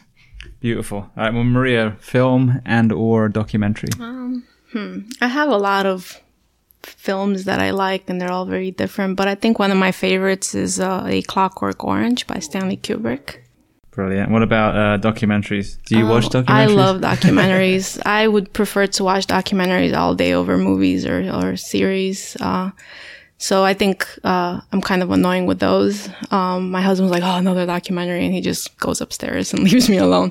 But I love documentaries on nutrition and health. So I'm really big on trying to eat healthy and trying to prevent getting sick by the foods that I eat. So I watch a lot of like Forks Over Knives and Food Matters, just a lot of documentaries about that, about GMOs, uh, and history. I like history as well. But my favorites, I would say food documentaries. When I feel like I get off my, my healthy eating habits, I'll pop a documentary on and then I get motivated again. I They- they are remember good, why. yeah. People are like, oh, they're biased. Like, well, yeah, this, everything's coming from an angle, but Yeah. you can glean so much from it. As long as it's not one of those hateful ones, you know, the political ones. Yeah. But yeah, I mean, I had um, James Wilks from the, did the Game Changers. You know, it was a plant based Yes, movie. I I didn't watch that. yeah, yeah. That, I mean, that was a good one. But again, does it mean I'm going to go vegan? No, but Yeah. there's there's some great information in there. right. Um, all right. So then, staying with you, is there a person that you recommend to come on this podcast as a guest to speak to the first responders, military, and associated professions of the world? Um, honestly, I really like the astrophysicist Neil deGrasse Tyson. I feel like even though he does not work in this field, uh, I love listening to him speak, and I feel like he has just a, a a different way of looking at things. I mean, he obviously studies the the universe, and and he has this I don't know. I just feel like I can relate to him and just listening to all the advice that he gives to people. It's, uh, it's, it's not just the typical answers that you would get from, from most people out there. So, Yeah, I love that. No, because I mean that's that's why I reach out to so many people. I just the episode I just released is Josh Clemente, who's a uh, he worked for SpaceX. He worked on the Hyperloop project, and now he's um, got a company called Limits, which is a continuous glucose monitoring and how you you know use that to to change your diets and exercise habits and work out when your peaks and valleys are. Um, but yeah, I love I love people that think outside the box because I think one of the problems in the fire service is we look within the fire service for all our solutions. And a lot of ours, as you said earlier, are indoctrinated in the same thing. So the mental health, for example, well, you know, we're way behind where we should be because it's that rub some dirt in it mentality, which clearly doesn't work. You know, we, we follow these athletes that everyone adores who have good sleep, good nutrition, good fitness habits. And then in the fire service, we ignore all those lessons and we go back to, you know, some pretty shitty ones. So, Beautiful. All right, and then a guest from you, Ryan. Hmm. That's hard. Uh, I don't know. Who? Um, I'd love to get Stephen King on. that would be Yeah. great. uh, I would say, oh god, I can't think of his name. Um, Steve Buscemi Yes, I'm working on it. Yeah. I've been or working on uh, it for a long time. or Denis Leary. Yeah, I, uh, there's a there's an organization in New York that I've had one of their founders on a couple of times, and I'm hoping that I can get both of those eventually. Yeah, like Denis Leary, another person. You know, you talk about people that portray this fireman's fireman on Rescue Me, but who's never been a fireman. But you know, if you think about it, a lot of people don't think about it. They're telling the story of us. Mm-hmm. You know, people look at him as the fireman's fireman, but in really, he's pretending to be us. So if that's what that looks like, and that needs, and it's not what you want it to look like, then maybe we should change how we are. Mm-hmm. Did you watch Backdraft too? oh my god, Um, I couldn't Oh. finish watching it, but I've seen some of that was time in my life I'll never get back. And I've said that as, as very, very. few- I mean, I think there's probably three films I could, and I forget what the other ones are, but I literally felt robbed. Yeah, we'll never get that time roll. back. I don't But know how you take a good movie and just destroy it like that. And I know a lot of people are gonna be mad at me for saying this, but honestly, even the first one, like the, the Don't- actual don't- fire scene where they're Don't do Maria. inside a burning building, there's fire and smoke, and they they're just breathing everything in, and they're okay. You know, it's just not That was very the era then, though. realistic, We'll, give, we'll give Hollywood a, But- a buy. That was pre Dale Dye, where the military were actually being trained by, you know, military advisors, and you know, we were a little behind. But um, yeah, I mean, oh god, it was so bad. you talk about being portrayed. That's us. No, that Yeah. dude is not even close to us. Oh no, no. no. Yeah. All right. Well, then, um, the very last things we already talked about your decompression tactics. Um, what is the best place to find you if people want to reach out to you? So I'll start with you, Maria. Probably Facebook, uh, Facebook Messenger. Yeah, I don't really uh, communicate through Instagram. I have Instagram, but I don't. Okay. And it's Morella Dia on Yes. Facebook. Yeah. Yes. Okay. All right, Ryan. Probably the same. I mean, you can always call or text, but you know, it seems that Facebook rules the world currently. Well, it's a good place to, to create a buffer rather Yeah. than putting phone numbers out there and getting crazy people calling you too. Yeah, exactly. and I, I usually don't answer any phone numbers I don't recognize. So whether hope, whether it's an important phone call or not, I just don't answer. It's them, weird. so. I usually don't recognize when I see your phone number. It's because it's blocked. yeah.